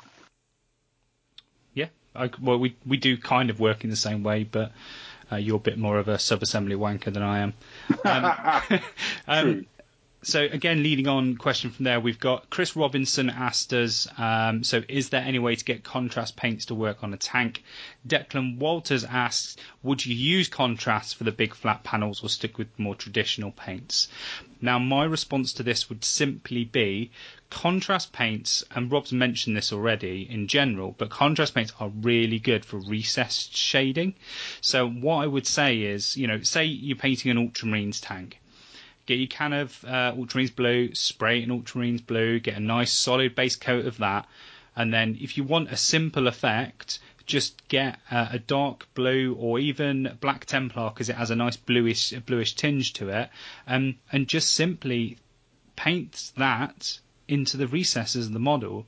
Um, clean up the edges, re, re, reapply any the base coat color, and you'll be surprised with how good that will look. And if you even wanted to cheat even further, as we mentioned, just get an old small brush, Stormhost Silver, and dab that all the way around the edges as fake highlights. Then you don't even have to worry about the clean lines. But if you're confident, and this is something that um, uh, Graham's asked, what's a simple way to paint large panels for a novice painter that doesn't look absolute shit? Which is a great question. So that's what I would do: is flat base color, do a recess wash, use contrast paints. They love just being painted into recesses, um, then do uh, a chipping uh, effect around the edges of the model. Um, that's what I do as a, basic level. But if you are somewhat confident of getting those clean, straight lines with edge highlights, then uh, certainly just do one edge highlight with that same technique. Don't worry about the silver. Don't go too strong on the highlight. Get something that's just one step above whatever your base coat is. Don't go too crazy, and just take your time and get the edges of the panels lined with that. For me, both of those those two approaches will really work really well for you. Yeah, I think. Um, I mean, I don't, I don't know. If, I think it was probably before our time together, Matthew. But I painted, I converted up and painted up a Death Company Land Raider I don't know if I if it was one that I actually sold I, I sold to you. No. Um, but um, yeah, and oh my god, having to like basically edge highlight that whole thing twice with I think I went with uh, it's probably Administratum or no Mechanicus grey, like the darkest grey that they do and then up to Administratum Grey. Um, it's it's a pain, but it makes so you know that with a, a, a base spray recessed line. I mean, it, it thing is, it, it's it seems like it's so much seems like such a daunting task when you when you actually start doing it. But once you start doing it, it because the models are so big. Getting a, a really good line on them is really easy. I'm not really, I don't sound like a being big headed or anything, but it's just easy, lads. It's just easy. Do it. But, but, but compared, compared to doing the same two or three stage highlight on a Primaris even, or even a standard Marine on a Land Raider or a Rhino or whatever the new hovering ones are called is a lot easier. Yeah, and, and, and especially with the, the the more acute angles that are on there, you know, running your edge of the brush across across them, you know, it, it can be quite therapeutic, you know, sitting down with an you know, basically edge highlighting a box, let's be honest. Um, you know, with with a lot of the marine stuff. Uh, you know, you, you, can, you know, if you, if you if you put the time into it, you do the recess shade as Matt, Matt said. One thing to bear in mind, and and this is again another thing that um, uh, Trevor does, my, my mate that, that I, I shouted out earlier on our Redbeard hobby on Instagram, is um, doing uh, pre shading before you put the, the base coat down. So if you were to um, get a rhino, say, and uh, base coat white, um, and then do a pre shade in, in all of the recesses if you if you you could do it with with a with an airbrush or you can do it with a standard brush, quite a thick like line in all the recesses with a black or or a darker color depending on what you're going to be spraying it with, and then spray it with um, like ultramarines blue. You'll actually get a natural. It's like the zenithal thing with Hmm. with models, um, and you see a lot of that. You see a lot of that with the heresy stuff that guys do with the, the bigger models, uh, the bigger tanks that they have, like the Spartans and the all, all the big stuff, and you know even the tit- smaller Titans that you get in that scale. Um, it's still that kind of thing, and then you know it's, it's the same principle as saying about the Keeper of Secrets thing about doing you know airbrushing in the the recesses and then glazing over the top to to create that shade. But because you're doing it so, so starkly, you'd have white with like the black, or you know, primate grey, Mechanicus standard grey, and then black, just like literally black line the recesses of of, of, a, of a tank, and then put your your base spray of Ultramarines blue or whatever your Mephiston red or whatever over the top. Then that actually creates a quite a natural shading there, and then that almost becomes your your first stage shade, and then you can go and then do the recess like the pin wash mm. Recess shade. I'd be interested to see how that looks. My gut feeling would be if you were doing that, I'd airbrush the colours over the top. Um, Yeah, yeah, yeah. I, thi- I think the, the the sprays are quite strongly pigmented, but yeah, I know what you mean. There's a difference between, for example, having a black model and spraying spraying it with Mephiston red, and having a white model and spraying it with Mephiston red. There is a tonal difference there, that's for sure. Yeah. And if you can pick out those, like I say, if you can pick out those black lines before you do it, I mean, yeah, a lot of you know a lot of this stuff is airbrush, but I mean, there's there's no reason why you couldn't do it with with rattle cans, I guess. Um, you know, give it a try. Excellent. Yeah. It's not like you're going to fuck up a sixty quid model. No. don't, don't, yeah. don't invoice me. Invoice um, Pro Painted Studios um, on Twitter. I hold no liability for Rob's crazy ideas. Um, so next question we've got is from um, I'm Pin I'm Pinned Brother podcast, uh, which is to stencil or not to stencil. Uh, it's an easy one for me. Um, yeah, I think stencils are actually somewhat underused, um, and certainly I would say so if I was uh, like Chris Tomlin, for example, who's um, considering he's cracking on with the Harlequins army, I'd be stenciling the hulls on my um, my Skyweavers and stuff without a doubt. Yeah, I, I even um, went. To, when was it? What project was it? Christ, it is turning about the sands time a little bit. And it was funny because I was sorting out some of my stuff in my hobby room the other day, and I came across them. But I, I've actually got the. Um, I actually purchased some. I think it might have been a Tau project that I, I first looked at, or maybe held. I, I can't exactly remember what it was. Um, but um, digital camo Yeah. stencils. So the little that, that little blocky kind of uh, Tetris kind of effect, and um, yeah, bought some of that, and they, they were they were, um, they were like a two stage thing. So you'd have your your stencil, but you'd also have pre cut out like masking uh, tape in that kind of thing. So you'd get that that three layer. You do your base coat, That's very cool. you, you you put the stencils in then that were offset against the base coat, and then the the sorry the the little sticky bits, and then the stencil will be offset from that, so you'd actually have three colours, um, which is which is quite cool. Um, but yeah, I mean stencils and transfers. I think the the the, the big thing that's caught on and it's become perhaps a little bit more. Uh, not I wouldn't say acceptable is the word because it never wasn't, but you know you see a lot of the high, higher end pay, painters use them is is stenciling uh, and um, and specifically transfers and decals. Uh, if, if, if you're one of our um, Western friends, Decal. decals. Um, but uh, going back to what we said about weathering, I do love um, a symbol A weathered transfer. weathered, like Yeah. a weathered transfer. I, I do, I do think that looks amazing. And if you've got the freehand skills to to forego the decal or transfer, um, and then do it over there, then that's great. But I think that that effect looks fantastic. I think with the um, was it the orange stripe on your speeder? Yes. Um, and obviously, that, I don't think that was obviously it's not a decal, but the the the the, the process remains the same. Where you, you have that and then just weather across it and into it. I just think that that effect looks looks looks great. So yeah, I think Yeah, I um, think that's- yeah, go for it. That's one of Go the for it. that's one of the one of the four things I always get comments on. So it's always uh, so at the moment it's the hats for my uh, Mortek guard, it's the trees for my Bonereaper army, it's my purple basing and uh, whichever variation that is, and um, it's also the orange stripes. So whenever I do the orange stripes, I always get comments on that, and it is super simple. It's just an orange stripe, paint the model, um, then I've just gone back with the base coat main colour of the model and just dabbed around the edge, Just cut the into it edges, bit, and, yeah, and yeah, it just yeah. works. Just works. You said it's so little hassle. It's great. Yeah. Um, so next question is a bit more of an interesting one, which is how do you prep models for multi-layered effects like flames, as an example?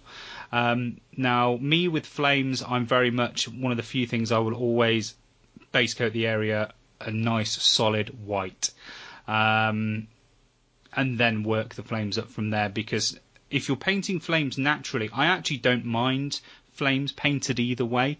If you're doing naturally, obviously it's hotter in the middle and dark on the outside. So starting from the white means you can start from your nice white point and you can move into your yellows and your oranges and reds and your blacks.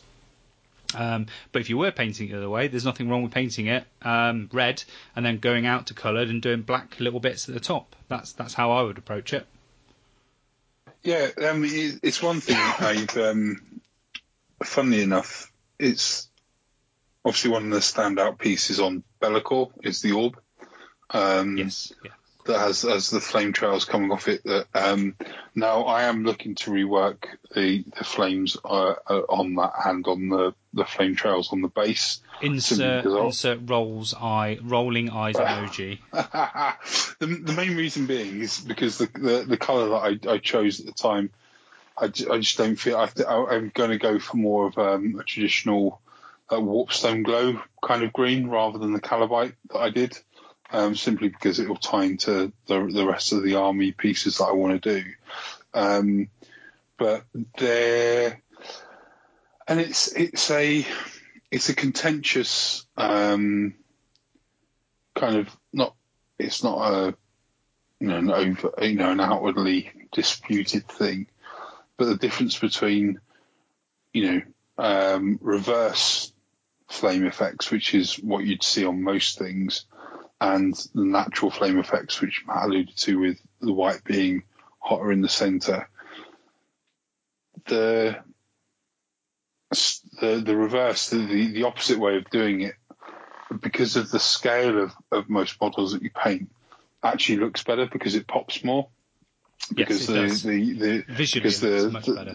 yeah because of the the the lighter is on the outside and and on the raised areas, therefore it, it, it naturally pops more.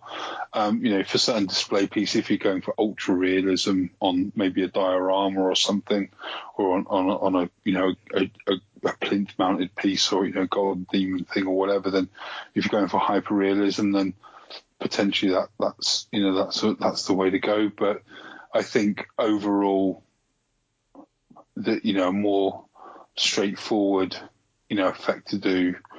Um, you know, I try tried doing Be'lakor's orb in reverse, and there's a fantastic, you know, a, a great painter who um, I can't remember. It's a great painter. I can't remember his name. Um, but he's he, he but he, he's on he's he's on Twitter and he's got a Patreon that I subscribe to for a bit. But he's done the, the he does he's the the painter that does like that ultra hyper NMM stuff. He's he did the NMM Magnus that had like the the the chest plates were just you know stupid, like well done blended non-metallic metals, sil- you know, golds. He did the, um, I think he did a bust of uh, something, you know, in the armor. It had the reflection of the sword that the guy was holding, and all the rest of it. I'll, I'll try and find, I'll, I'll, I'll dig out the Twitter link and perhaps tweet it from the from our pro painted account.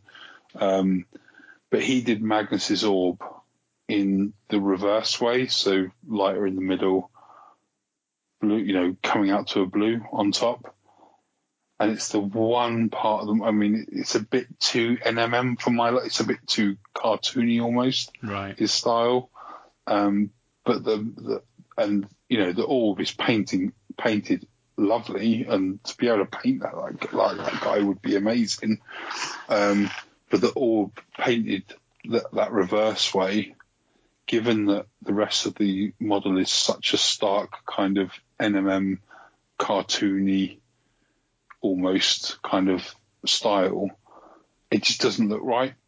You know, if if he'd done it the other way round and done it hyper, you know, the, you know, blended and all the rest of it that way, then it probably would have looked better. You know, um, but because it's done there, it just doesn't it just doesn't look right. And, and because of the orb, you know, the center of the orb has to be blue, uh, sorry, white, and then it comes out, and then the the, the trails are going off the, the you know high the higher points are darker and stuff. It just doesn't. There's just something about it doesn't look right. But then if you look at the the actual GW box art Magnus, I think it's done. I think the orb is done in the reverse way as well. I I'm not 100 percent sure because I haven't got it up in front of me. I might be wrong on it, but it's almost the, the magical way, isn't it? Yeah, and and and that kind of looks a bit better. But then, you know, I I just think that that any when you when you're talking heroic scale miniatures, um, and and there's that level of sort of suspension of disbelief in in everything that they are, having trying to incorporate like a more realistic look to it, almost is counterintuitive, if that makes sense. Yeah, yeah. You know, they're completely over the top scenario, and you're trying to introduce like a semblance of realism into it, and it kind of doesn't work. Whereas if you did it on like a, a diorama of some ninjas attacking samurais and it's all OSL and yeah. it's darkened, do you know what I mean? And there's that really dark palette, but then there's the OSL bouncing off the the fires on, on the lanterns on the on you know on the side of the building and stuff and the lanterns were painted proper then that would in that setting that would look more appropriate than doing it the standard way, if that makes sense. No, absolutely. It's, it's, it's, it's, all about context. Yeah, con- context of realism. Yeah. But if it was fantastical, undead samurai just, fighting each other, then you can have some nice magical. Just, yeah, just do it. Yeah, just fucking do it the way it's always been done. Yeah. Um, so that goes into we've got a couple of points uh, we've kind of covered slightly, uh, but from good old Steve Foot. Uh, he's asked three questions. First thing, do you think edge highlighting is right on tanks and robots? Brackets not because it's too tricky for me. Uh, yes, again, it comes from the realism. Yes. I think, um, you know, from a cool coolness, sci-fi in, influenced um, environment, yeah, I think I think it, it, it is definitely right. And again, it's, it's, it's what we've just covered. Then is is that excuse me? It's it, you know yes, a lot of the GW stuff we we covered it earlier off in the pod is you know with the weathering side of things is going for that more realistic when uh, sort of rendition on on models. You know, like stuff we said with the cloaks and all the rest of it. But there's a certain level where you know things need to pop out when they're three foot away from the table. You know, when you're looking at the tabletop, and you know, yes, you don't want to go again, going again, going back to what you said about blending and all the rest of it, you don't want, you know, on on the tanks, you know, you don't want pin sharp, you know, ceramite white edge highlighting over the whole thing.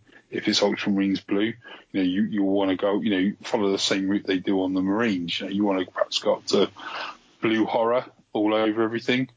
Mm-hmm. But the, and then on the very tips of the right angles and whatever go up to a blue horror white 50-50, you know. Um, but yeah, putting that effort on the model on, on tanks really does. You know, there's two kind of ways, and like it, it was funny because I was thinking about this podcast as, as, I was driving around today in work, and, and you know, kind of what, how, what my thoughts were, and like my, you know, I'd never do an army of Marines where, unless it was super narrative, I always want my Marines to look like just walked out the assembly line. Yeah, there's a. I mean, I want mine to like proper an clean. anime kind of. Yeah, yeah, and like you know, I've always, you know, the thing is that my my two chats always been Space Wolves or Blood Angels, and Blood Angels kind of kind of triggers me when I see yours because they're lovely paint and everything, but Blood. Blood Angels would never let their fucking armor get in such state that you paint them. Do you know what I mean? I don't mean that in a state in like they're painted well, but they'd never let them get weathered. Do you know what I mean? They'd, be there polishing just, their fucking just paint chips, mate. Cold. Yeah, they'd, they'd be polishing their pauldrons after every encounter. So Yeah, definitely. um, you know, I, I want my Marines to look spick and span out, out of the box, and that that would mean a lot of like edge highlight and sharp, crisp stuff. and You know, it's, it's, it's a great art, way to isn't it? paint Do you know what I mean? No, it's, yeah, it's a I lovely mean, way yeah, to paint you know, um, and and and so that, that's kind of how I'd how I do mine. So yeah, I mean, you know, you, you've kind of got. I think with Marines, you either go realistic, as in like we've said, you know, again we've, we've covered over today already, but you almost go the the realistic weathered. You go all in on that, or you go. I don't. I, I don't know how easy it is to find a middle ground. I'd, I'd say my Mother Angel's a bit of a middle ground because um, then Yeah, you know the we- weathering's a duper, like, factor. oil pit washes and yeah, yeah, true. That is a good point. Right. So, well, the next question we've got, uh, Ian's, uh, sorry, Ian, Steve's done a, a triple triple pointer, as has uh, Dan Mitchell. These priority role lads. He's probably won a raffle in the meantime as well. he's probably thought this was a raffle. Maybe we should send him a prize anyway. Yeah. Um, so he's asked, please ex- clearly explain your thoughts on basing tanks and armoured vehicles. Now, since we've had this question, No, no, no. since no, we've had this question, I've actually given it quite a lot of thought. Looked at the models that GW supply with bases and those that they don't, and I actually think the answer to this is is all down. if it comes with a base, happy days. If it doesn't, then fuck it off. I, I actually, st- I still don't think that's that's true either, and I actually think it all comes down to the it profile. The, it's the profile of the models, and what I mean by that is, does the base actually add anything? Does it provide a frame? You know, it, does it frame the miniature? So what I mean by this is a great example is with the Genestealer Cult range. So you've got the Achilles Ridgerunner, which is supplied with a base, and you have the Goliath uh, Rockgrinder or the uh, or the Truck, which isn't supplied with a base.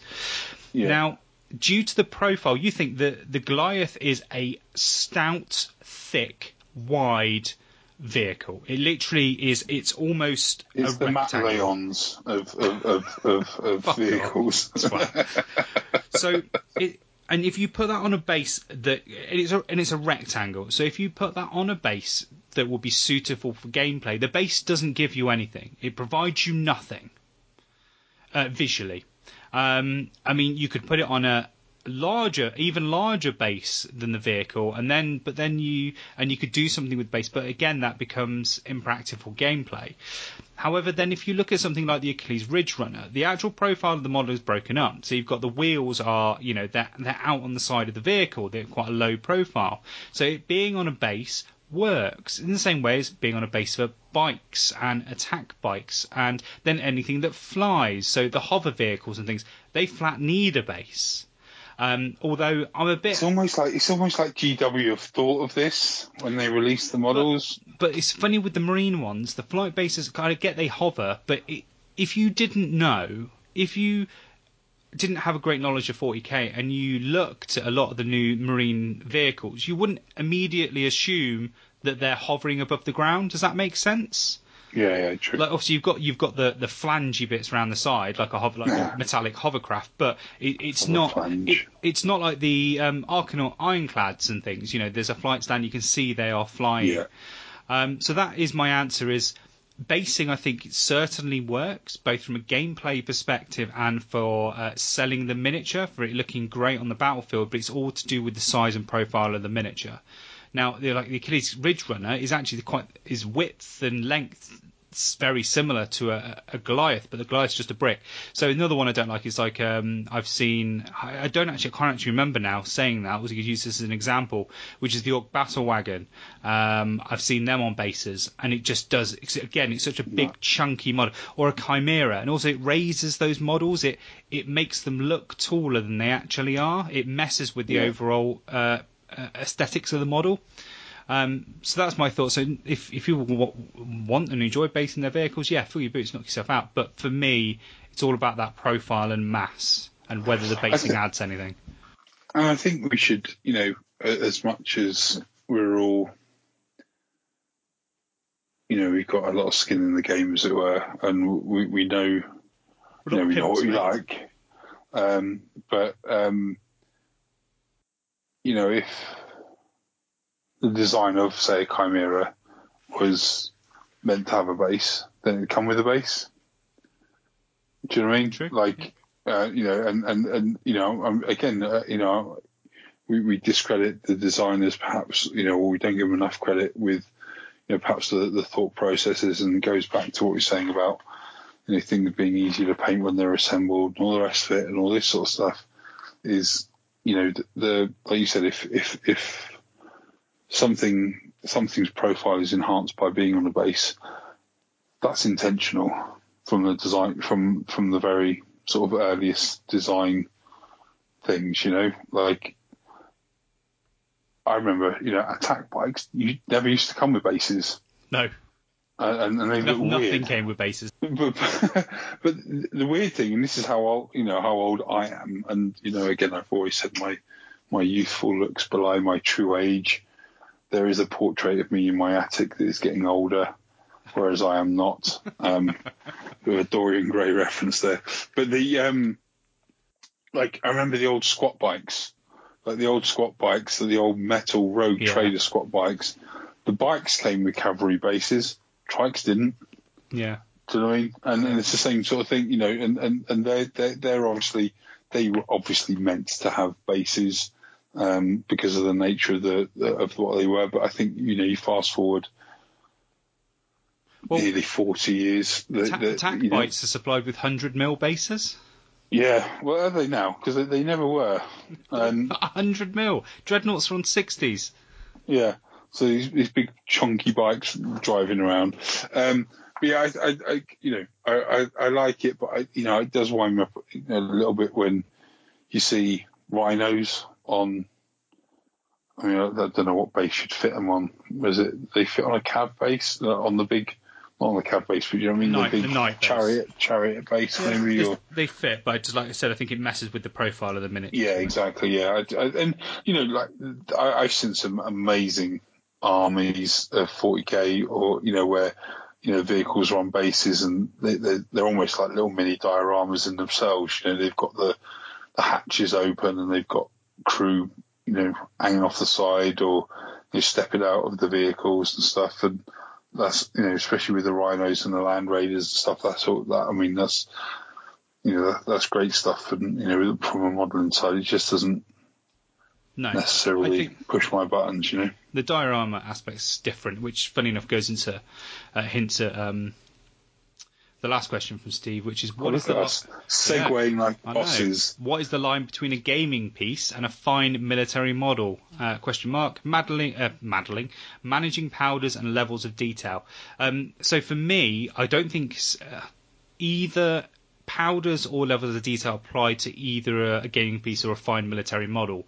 I think the distinction between those two is realism.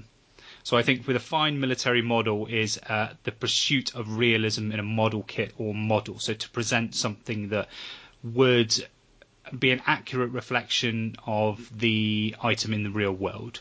Uh, which uh, and that doesn't that doesn't mean a gaming piece can't be that, but a lot of obviously in this kind of context, fine military model is very much it's almost like you know a lot of things are the same, but it's only at the, extreme edges you get things that are very different. So the fine military model is the extreme edge of that realism uh, line. Uh, and the gaming piece, it can be any point on that line up until the fine military model point. Yeah, th- there is a there is a um, a watershed moment, if you like, when you get to a certain thing. I, I think there's there's some. I mean, again, Steve will know because you know he'll probably school us every which way, you know, with, with on the subject. But there's like there, there's that really famous diorama of I think it's a World War One. Um, caval- like gun crew, but they're, they're it's obviously pulled by horses, and the raindrops Yeah, it's are phenomenal. Uh, uh, uh, represented. You know, they've, they've obviously done like a reverse resin kind of thing.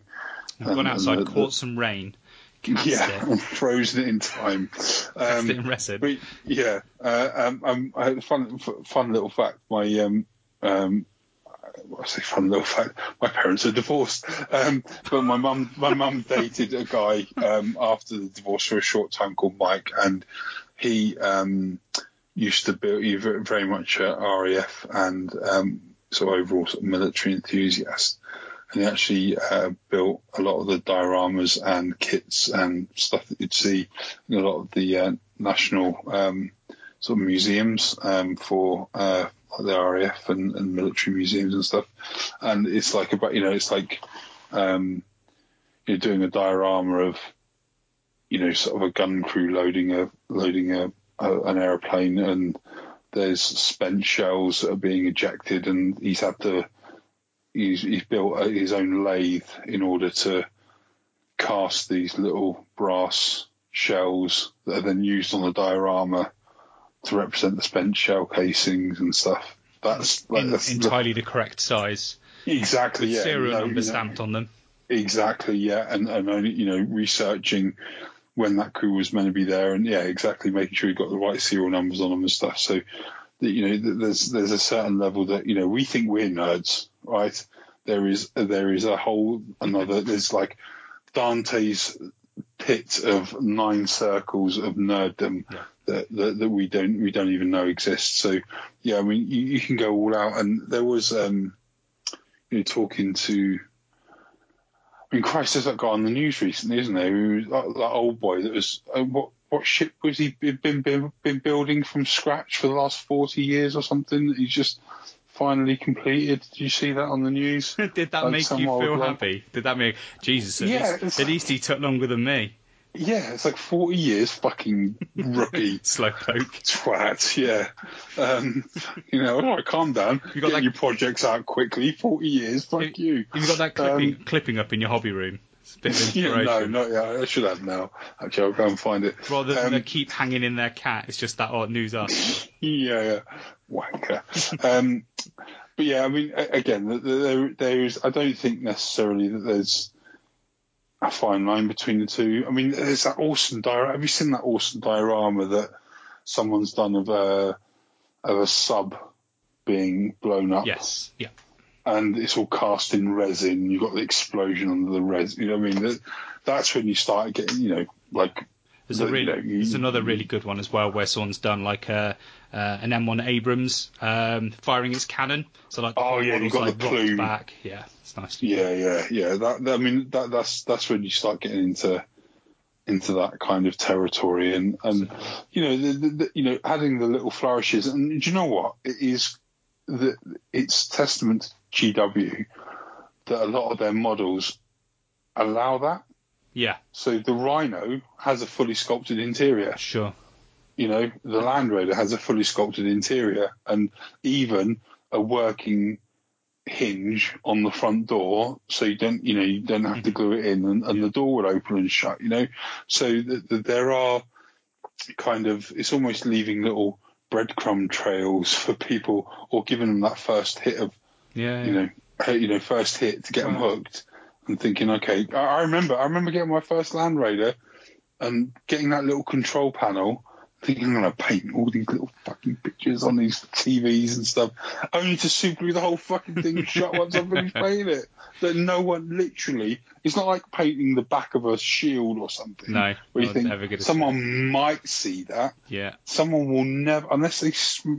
you know, smash my fucking model Just open entirely just to have a look. Did you paint the monitors, mate? No, fuck off. You're not being nominated.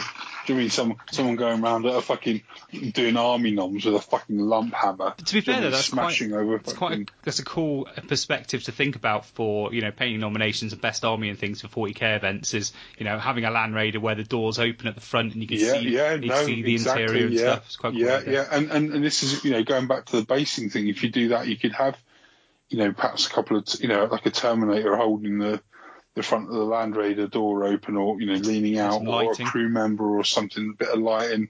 Yeah, happy days. I mean, you know, you know, basing does allow, going back to the previous question, I know these are three in a row from Steve, but, you know, uh, yeah. uh, you know, having those bases does allow that. So I, I, I guess that does add value, you know, and, um, you know, in, in that regard. So yeah, it's, uh, you know, and, and I know he, you know, he loves, he loves an army project. So, um, yeah, why not?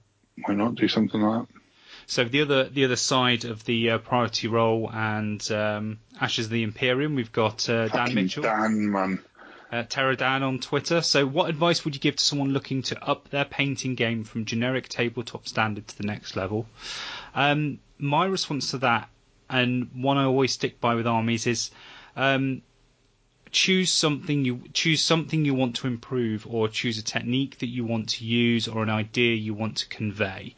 So it's great to say, right, here's my army. I'm really happy with it. It's, it's a decent tabletop standard, but my next army, I want it to be the next step up. Don't just tell yourself, I'm going to paint it better, because that doesn't mean an awful lot in the grand scheme of things.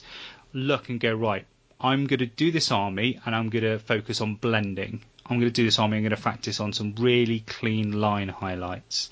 Um, I'm going to do this army and practice battle damage, doing the chipping that's what I would always say. Don't just go right. I want to do a better army next time. It's right. What am I? What what technique am I going to use next? Yeah, um, just coming off mute. Sorry, listeners. Um, no, so you keep on fucking stealing my thunder, man. Um, and again, you know, it's something that we covered off in previous podcasts. But yes, pick a pick something specific that you want to work on. Whether it's you know whether it's a technique, as you mentioned before, or an effect, or you know whether it's Even conversion, conversions or whatever. But pushing your base main, in, free, doing freehand. Yeah. You know, the, the main spending thing, time on decals. Yeah, Decals. the- decals. The main, excuse me, the main thing, and it goes back to what you know, you know, we've spoken about on previous podcasts with myself personally, is you know, maybe, maybe it's not an effect, maybe it's not a technique, but maybe it's a criticism of a previous army. So, uh, I've said, you know, with, with the with the wood elf mixed order, fucking whatever you want to call it at this point, we're going to refer to it as my wood elf army crowning, from now on. crown, crowning achievement.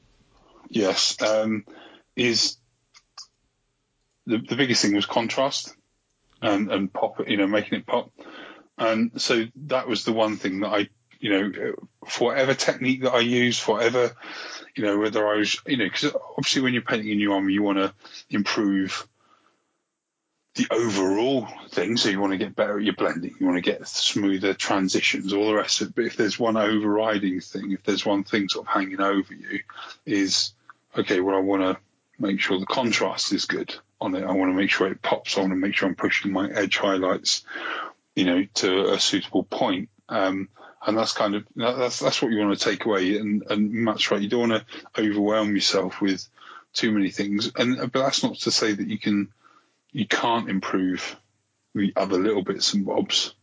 But I, I just think you know whether it's it's kind of a subjective thing. So you can say, look, I I just want my army to be, you know, I, you know, I, you know, I'm, you know, I want my Tzeentch army. I, I you know, the overriding thing with me with my Tzeentch army is that I don't want to walk away from any miniature that I've painted thinking I couldn't have painted that any better. That's the over, and that's why it's taken yeah. so fucking long. Do you know what I mean? Because everyone is, you know, I've painted the five pink horrors that I've got in in my army to the best ability that I could have ever painted those pink horrors at that time. yeah. Um, you know, I've painted the Gaunt Summoner to the best ability that I could have, and so that's the, you know, it, it might be of a might be a broader um, goal, that's the line that I drew in the sand for myself. It might be something as simple as right, well, I'm going to try using gloss washes, you know, on my metallics so my metallics pop a bit better, or I'm going to try blending on all the, you know, glory swords, what they used to call them back in the day, you know, where you do the, the blending, you know, the, the, the high contrast NMM style blades on everything. Do you know what I mean? You know, which is Mhm. Yeah. probably pretty much what I did on the Sylvaneth, you know, on my Wood Elf army, whatever. Really mixed up what I'm calling them. Um, uh, but you know, and, and, and you know, or, or even if something is, I want to every single model in the army, I want to be converted in some way, even if it's a even if it's a small kit bash or or whatever. Again, you know, there, there's there are a couple of, you know, there's probably only five or six models in that um, Wood Elf army that aren't converted Yeah. um, and the dryads. You know, the, the rest is everything else is converted. Um, so that's another thing that I, you know took away. So you can say, you know, you say three things. You know, more, more, you know, it's like anything, isn't it? With, with with with with managing your time, with work, whatever. If you have more than three objectives on any given project, the fourth, fifth, and sixth objectives are always going to fall off the table. You know, stick to three key things. You know, I'd say that would be my point. You know, perhaps maybe one for narrative, one for modelling, one for painting, maybe, or you know, however you want to break them down. And I think we've, and just leave it at that. From what you've said as well, actually, it answers Dan's next question. Um, and what I've kind of hinted at is what are the biggest mistakes you see painters making when they try to improve, and that is taking on too much, you know, or just being too vague and unfocused with what they're doing. You know, you can't just say do your next army. So we'll we'll finish up with Dan's final question, which is quite a nice nice one, which is what's your favourite Citadel colour and why? Rob, what's your favourite Citadel colour? caught me on the. How, long have you known this question? Because you probably can answer it I, I, I, knew mine anyway. Well, for me, go on. You go. You go with yours, sure. and I, I, for me, I, it's, think about mine. It's Mephiston Red. Oh yeah, good shout. Because ha, ha, for for so many years, painting red um, has just been a ball ache. Um, you know, I spent way too many years of having just flat having to paint red over a white undercoat, which I don't like a lot of the time anyway. And Mephiston red is just a beautiful color. It's a it's a darker red, but it's got such a strong um, like like strong, almost orangey red tone to it. Still, it's not like Khorne red where it starts to lose that vividness, but it's such a beautifully strong red, and it loves um, you know an Agrax wash um, or an army tone uh, army tone strong tone ink, um, and then when you reapply the Mephiston again, you get this beautiful deep red, and I absolutely love it. And the fact that you can just do a lot of the time just one pot, one one coat application straight out of the pot phenomenal paint uh, made has made my life immeasurably. There's loads of other paints I love using. There's colours I like, but Mephiston Red, I think, it just as a paint nails it. Absolutely nails it. yeah. it. I think that's probably one of the, the, the best paints that GW do, and, and um, it was that and Retributor for me. Yeah, I was going to say a shout out to Retributor because that, although it's um, it's not quite the same um, chemical mix, I don't think, as the other paints, and it works works really well with Lahmian medium as mm. a thinner rather than water. So, pro tip, you know, um, you know, uh, any metallics, you know, if you're going to be using them, don't use water to, to dilute them because it separates the, the metallic pigment.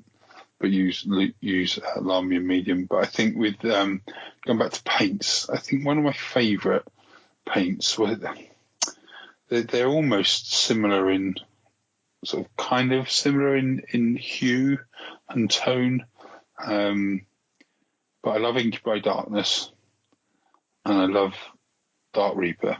Sure. I yeah, think yeah. Um, the, I those often get those paints, two confused when I've been using them on a project. Yeah, and, and I think I'd, the only thing that I, would probably take Incubi Darkness over Dark Reaper is think I'm just checking my. I think it has more. It has more applications because it's dark, good with well, dark blues.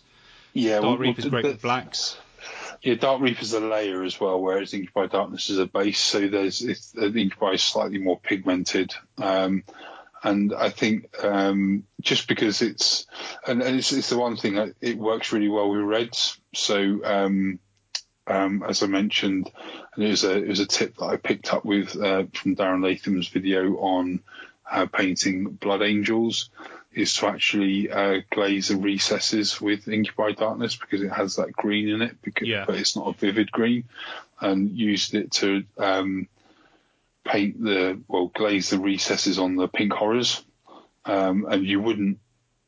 The you know again we covered it in another podcast previously, but you you'd you'd never notice it unless I pointed it out, but it creates that that contrast and just makes the pink so much more vivid, and it goes back to you know, always saying about, you know, shade adding the contrasting color into the shade.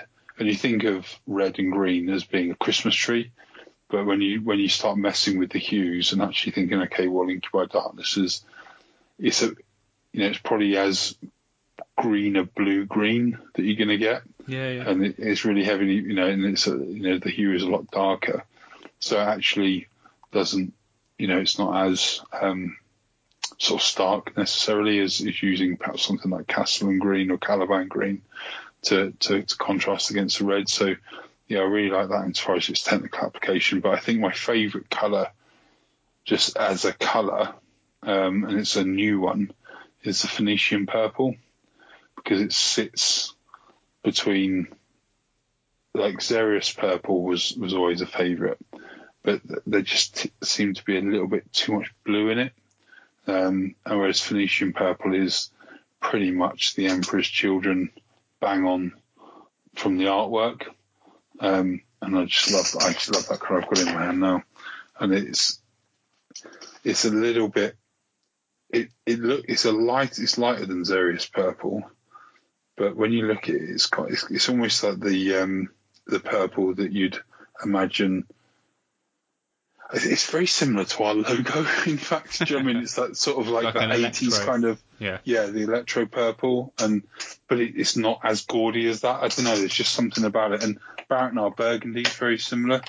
I'm looking at that now. That's yeah. that's like a that's almost like a darker screamer pink. Um, I, I apologise. I must say, I apologise to all listeners for Rob's squeaky chair noises.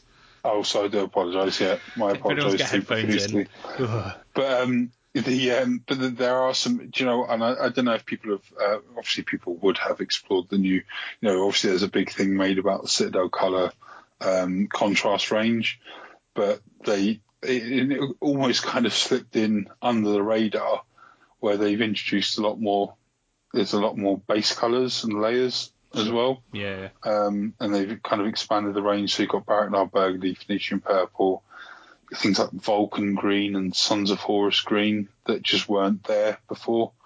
Um, and Sons of Horus Green, I'm looking at now. That's that's a lovely that's a lovely uh, off off green kind of color. Um, and there's some more metallics that are in there as well. And they've moved a lot of the um, edge colors uh, from the old Edge set into actual paints now. So Blue Horror, Fulgrim Pink, all those kind of things are actually layer paints now rather than edge paints. Cause I always thought the edge paints were slightly too thinned, so you couldn't. It's always easier to thin a paint than it is to bring it back. I love um, those. I I love those edge paints. Absolutely. Yeah, I, I, think they're they're a bit too. I, just, I don't know. I just love messing with some stuff out of the pot a little bit more. Just let them dry out a bit. Yeah, yeah, well, yeah, no problem with not hard in this, uh, this weather. Pots. Yeah, yeah. Um, you know, there, there's some there's some good stuff, but I, am always a sucker for the the burgundies and the purples. I think they're they're you know along with the reds and stuff, they're really satisfying colours to work with, especially when they're base paints when they're really highly pigmented. Yeah, so then. So your favourite paint is about five paints. Uh, I'd say, man, Incubi or Phoenician purple. I'd, I'd still go with Incubi Darkness, sure. I think. Awesome. Right, well, I think that'll do. We've answered all the listener questions, so thank you ever so much for, for sending those in. Um, I must say, apologies to Ollie. I know you did put in a late one after I said we were delayed. Unfortunately, I it got completely lost in my Twitter feed before I got a note of it, so apologies, mate. If you can resend it, we'll make sure we cover it on the next episode. But yeah, that'll be us for a couple of weeks, and um, fingers crossed, Mr. Gilmore may well have a, a small uh, bundle of joy in his arms. Um, and um, so we're unsure whether he's going to be returning to record with us in the future. Um, but yeah, that, that's it for another episode, and um, we look forward to speaking to you again in a couple of weeks. Bye. Bye.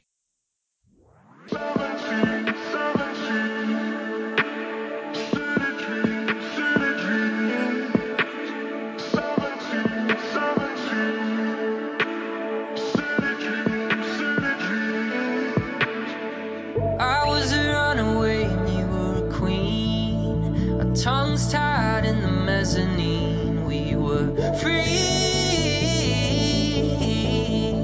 No strings on you, no strings on me. I was a cannonball and you were the sea. When I crashed into your blue dream, we were free. Time takes no prisoners, you'll see.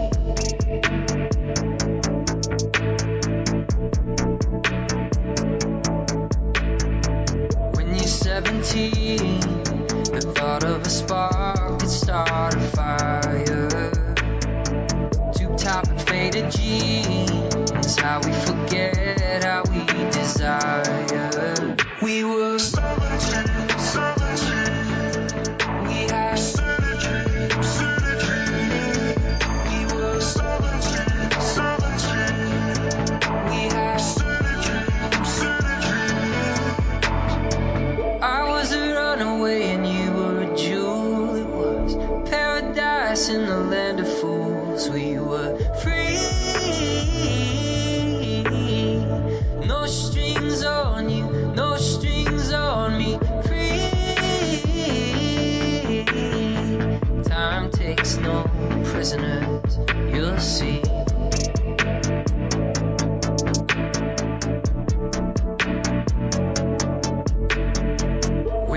17, the thought of a spark could start a fire.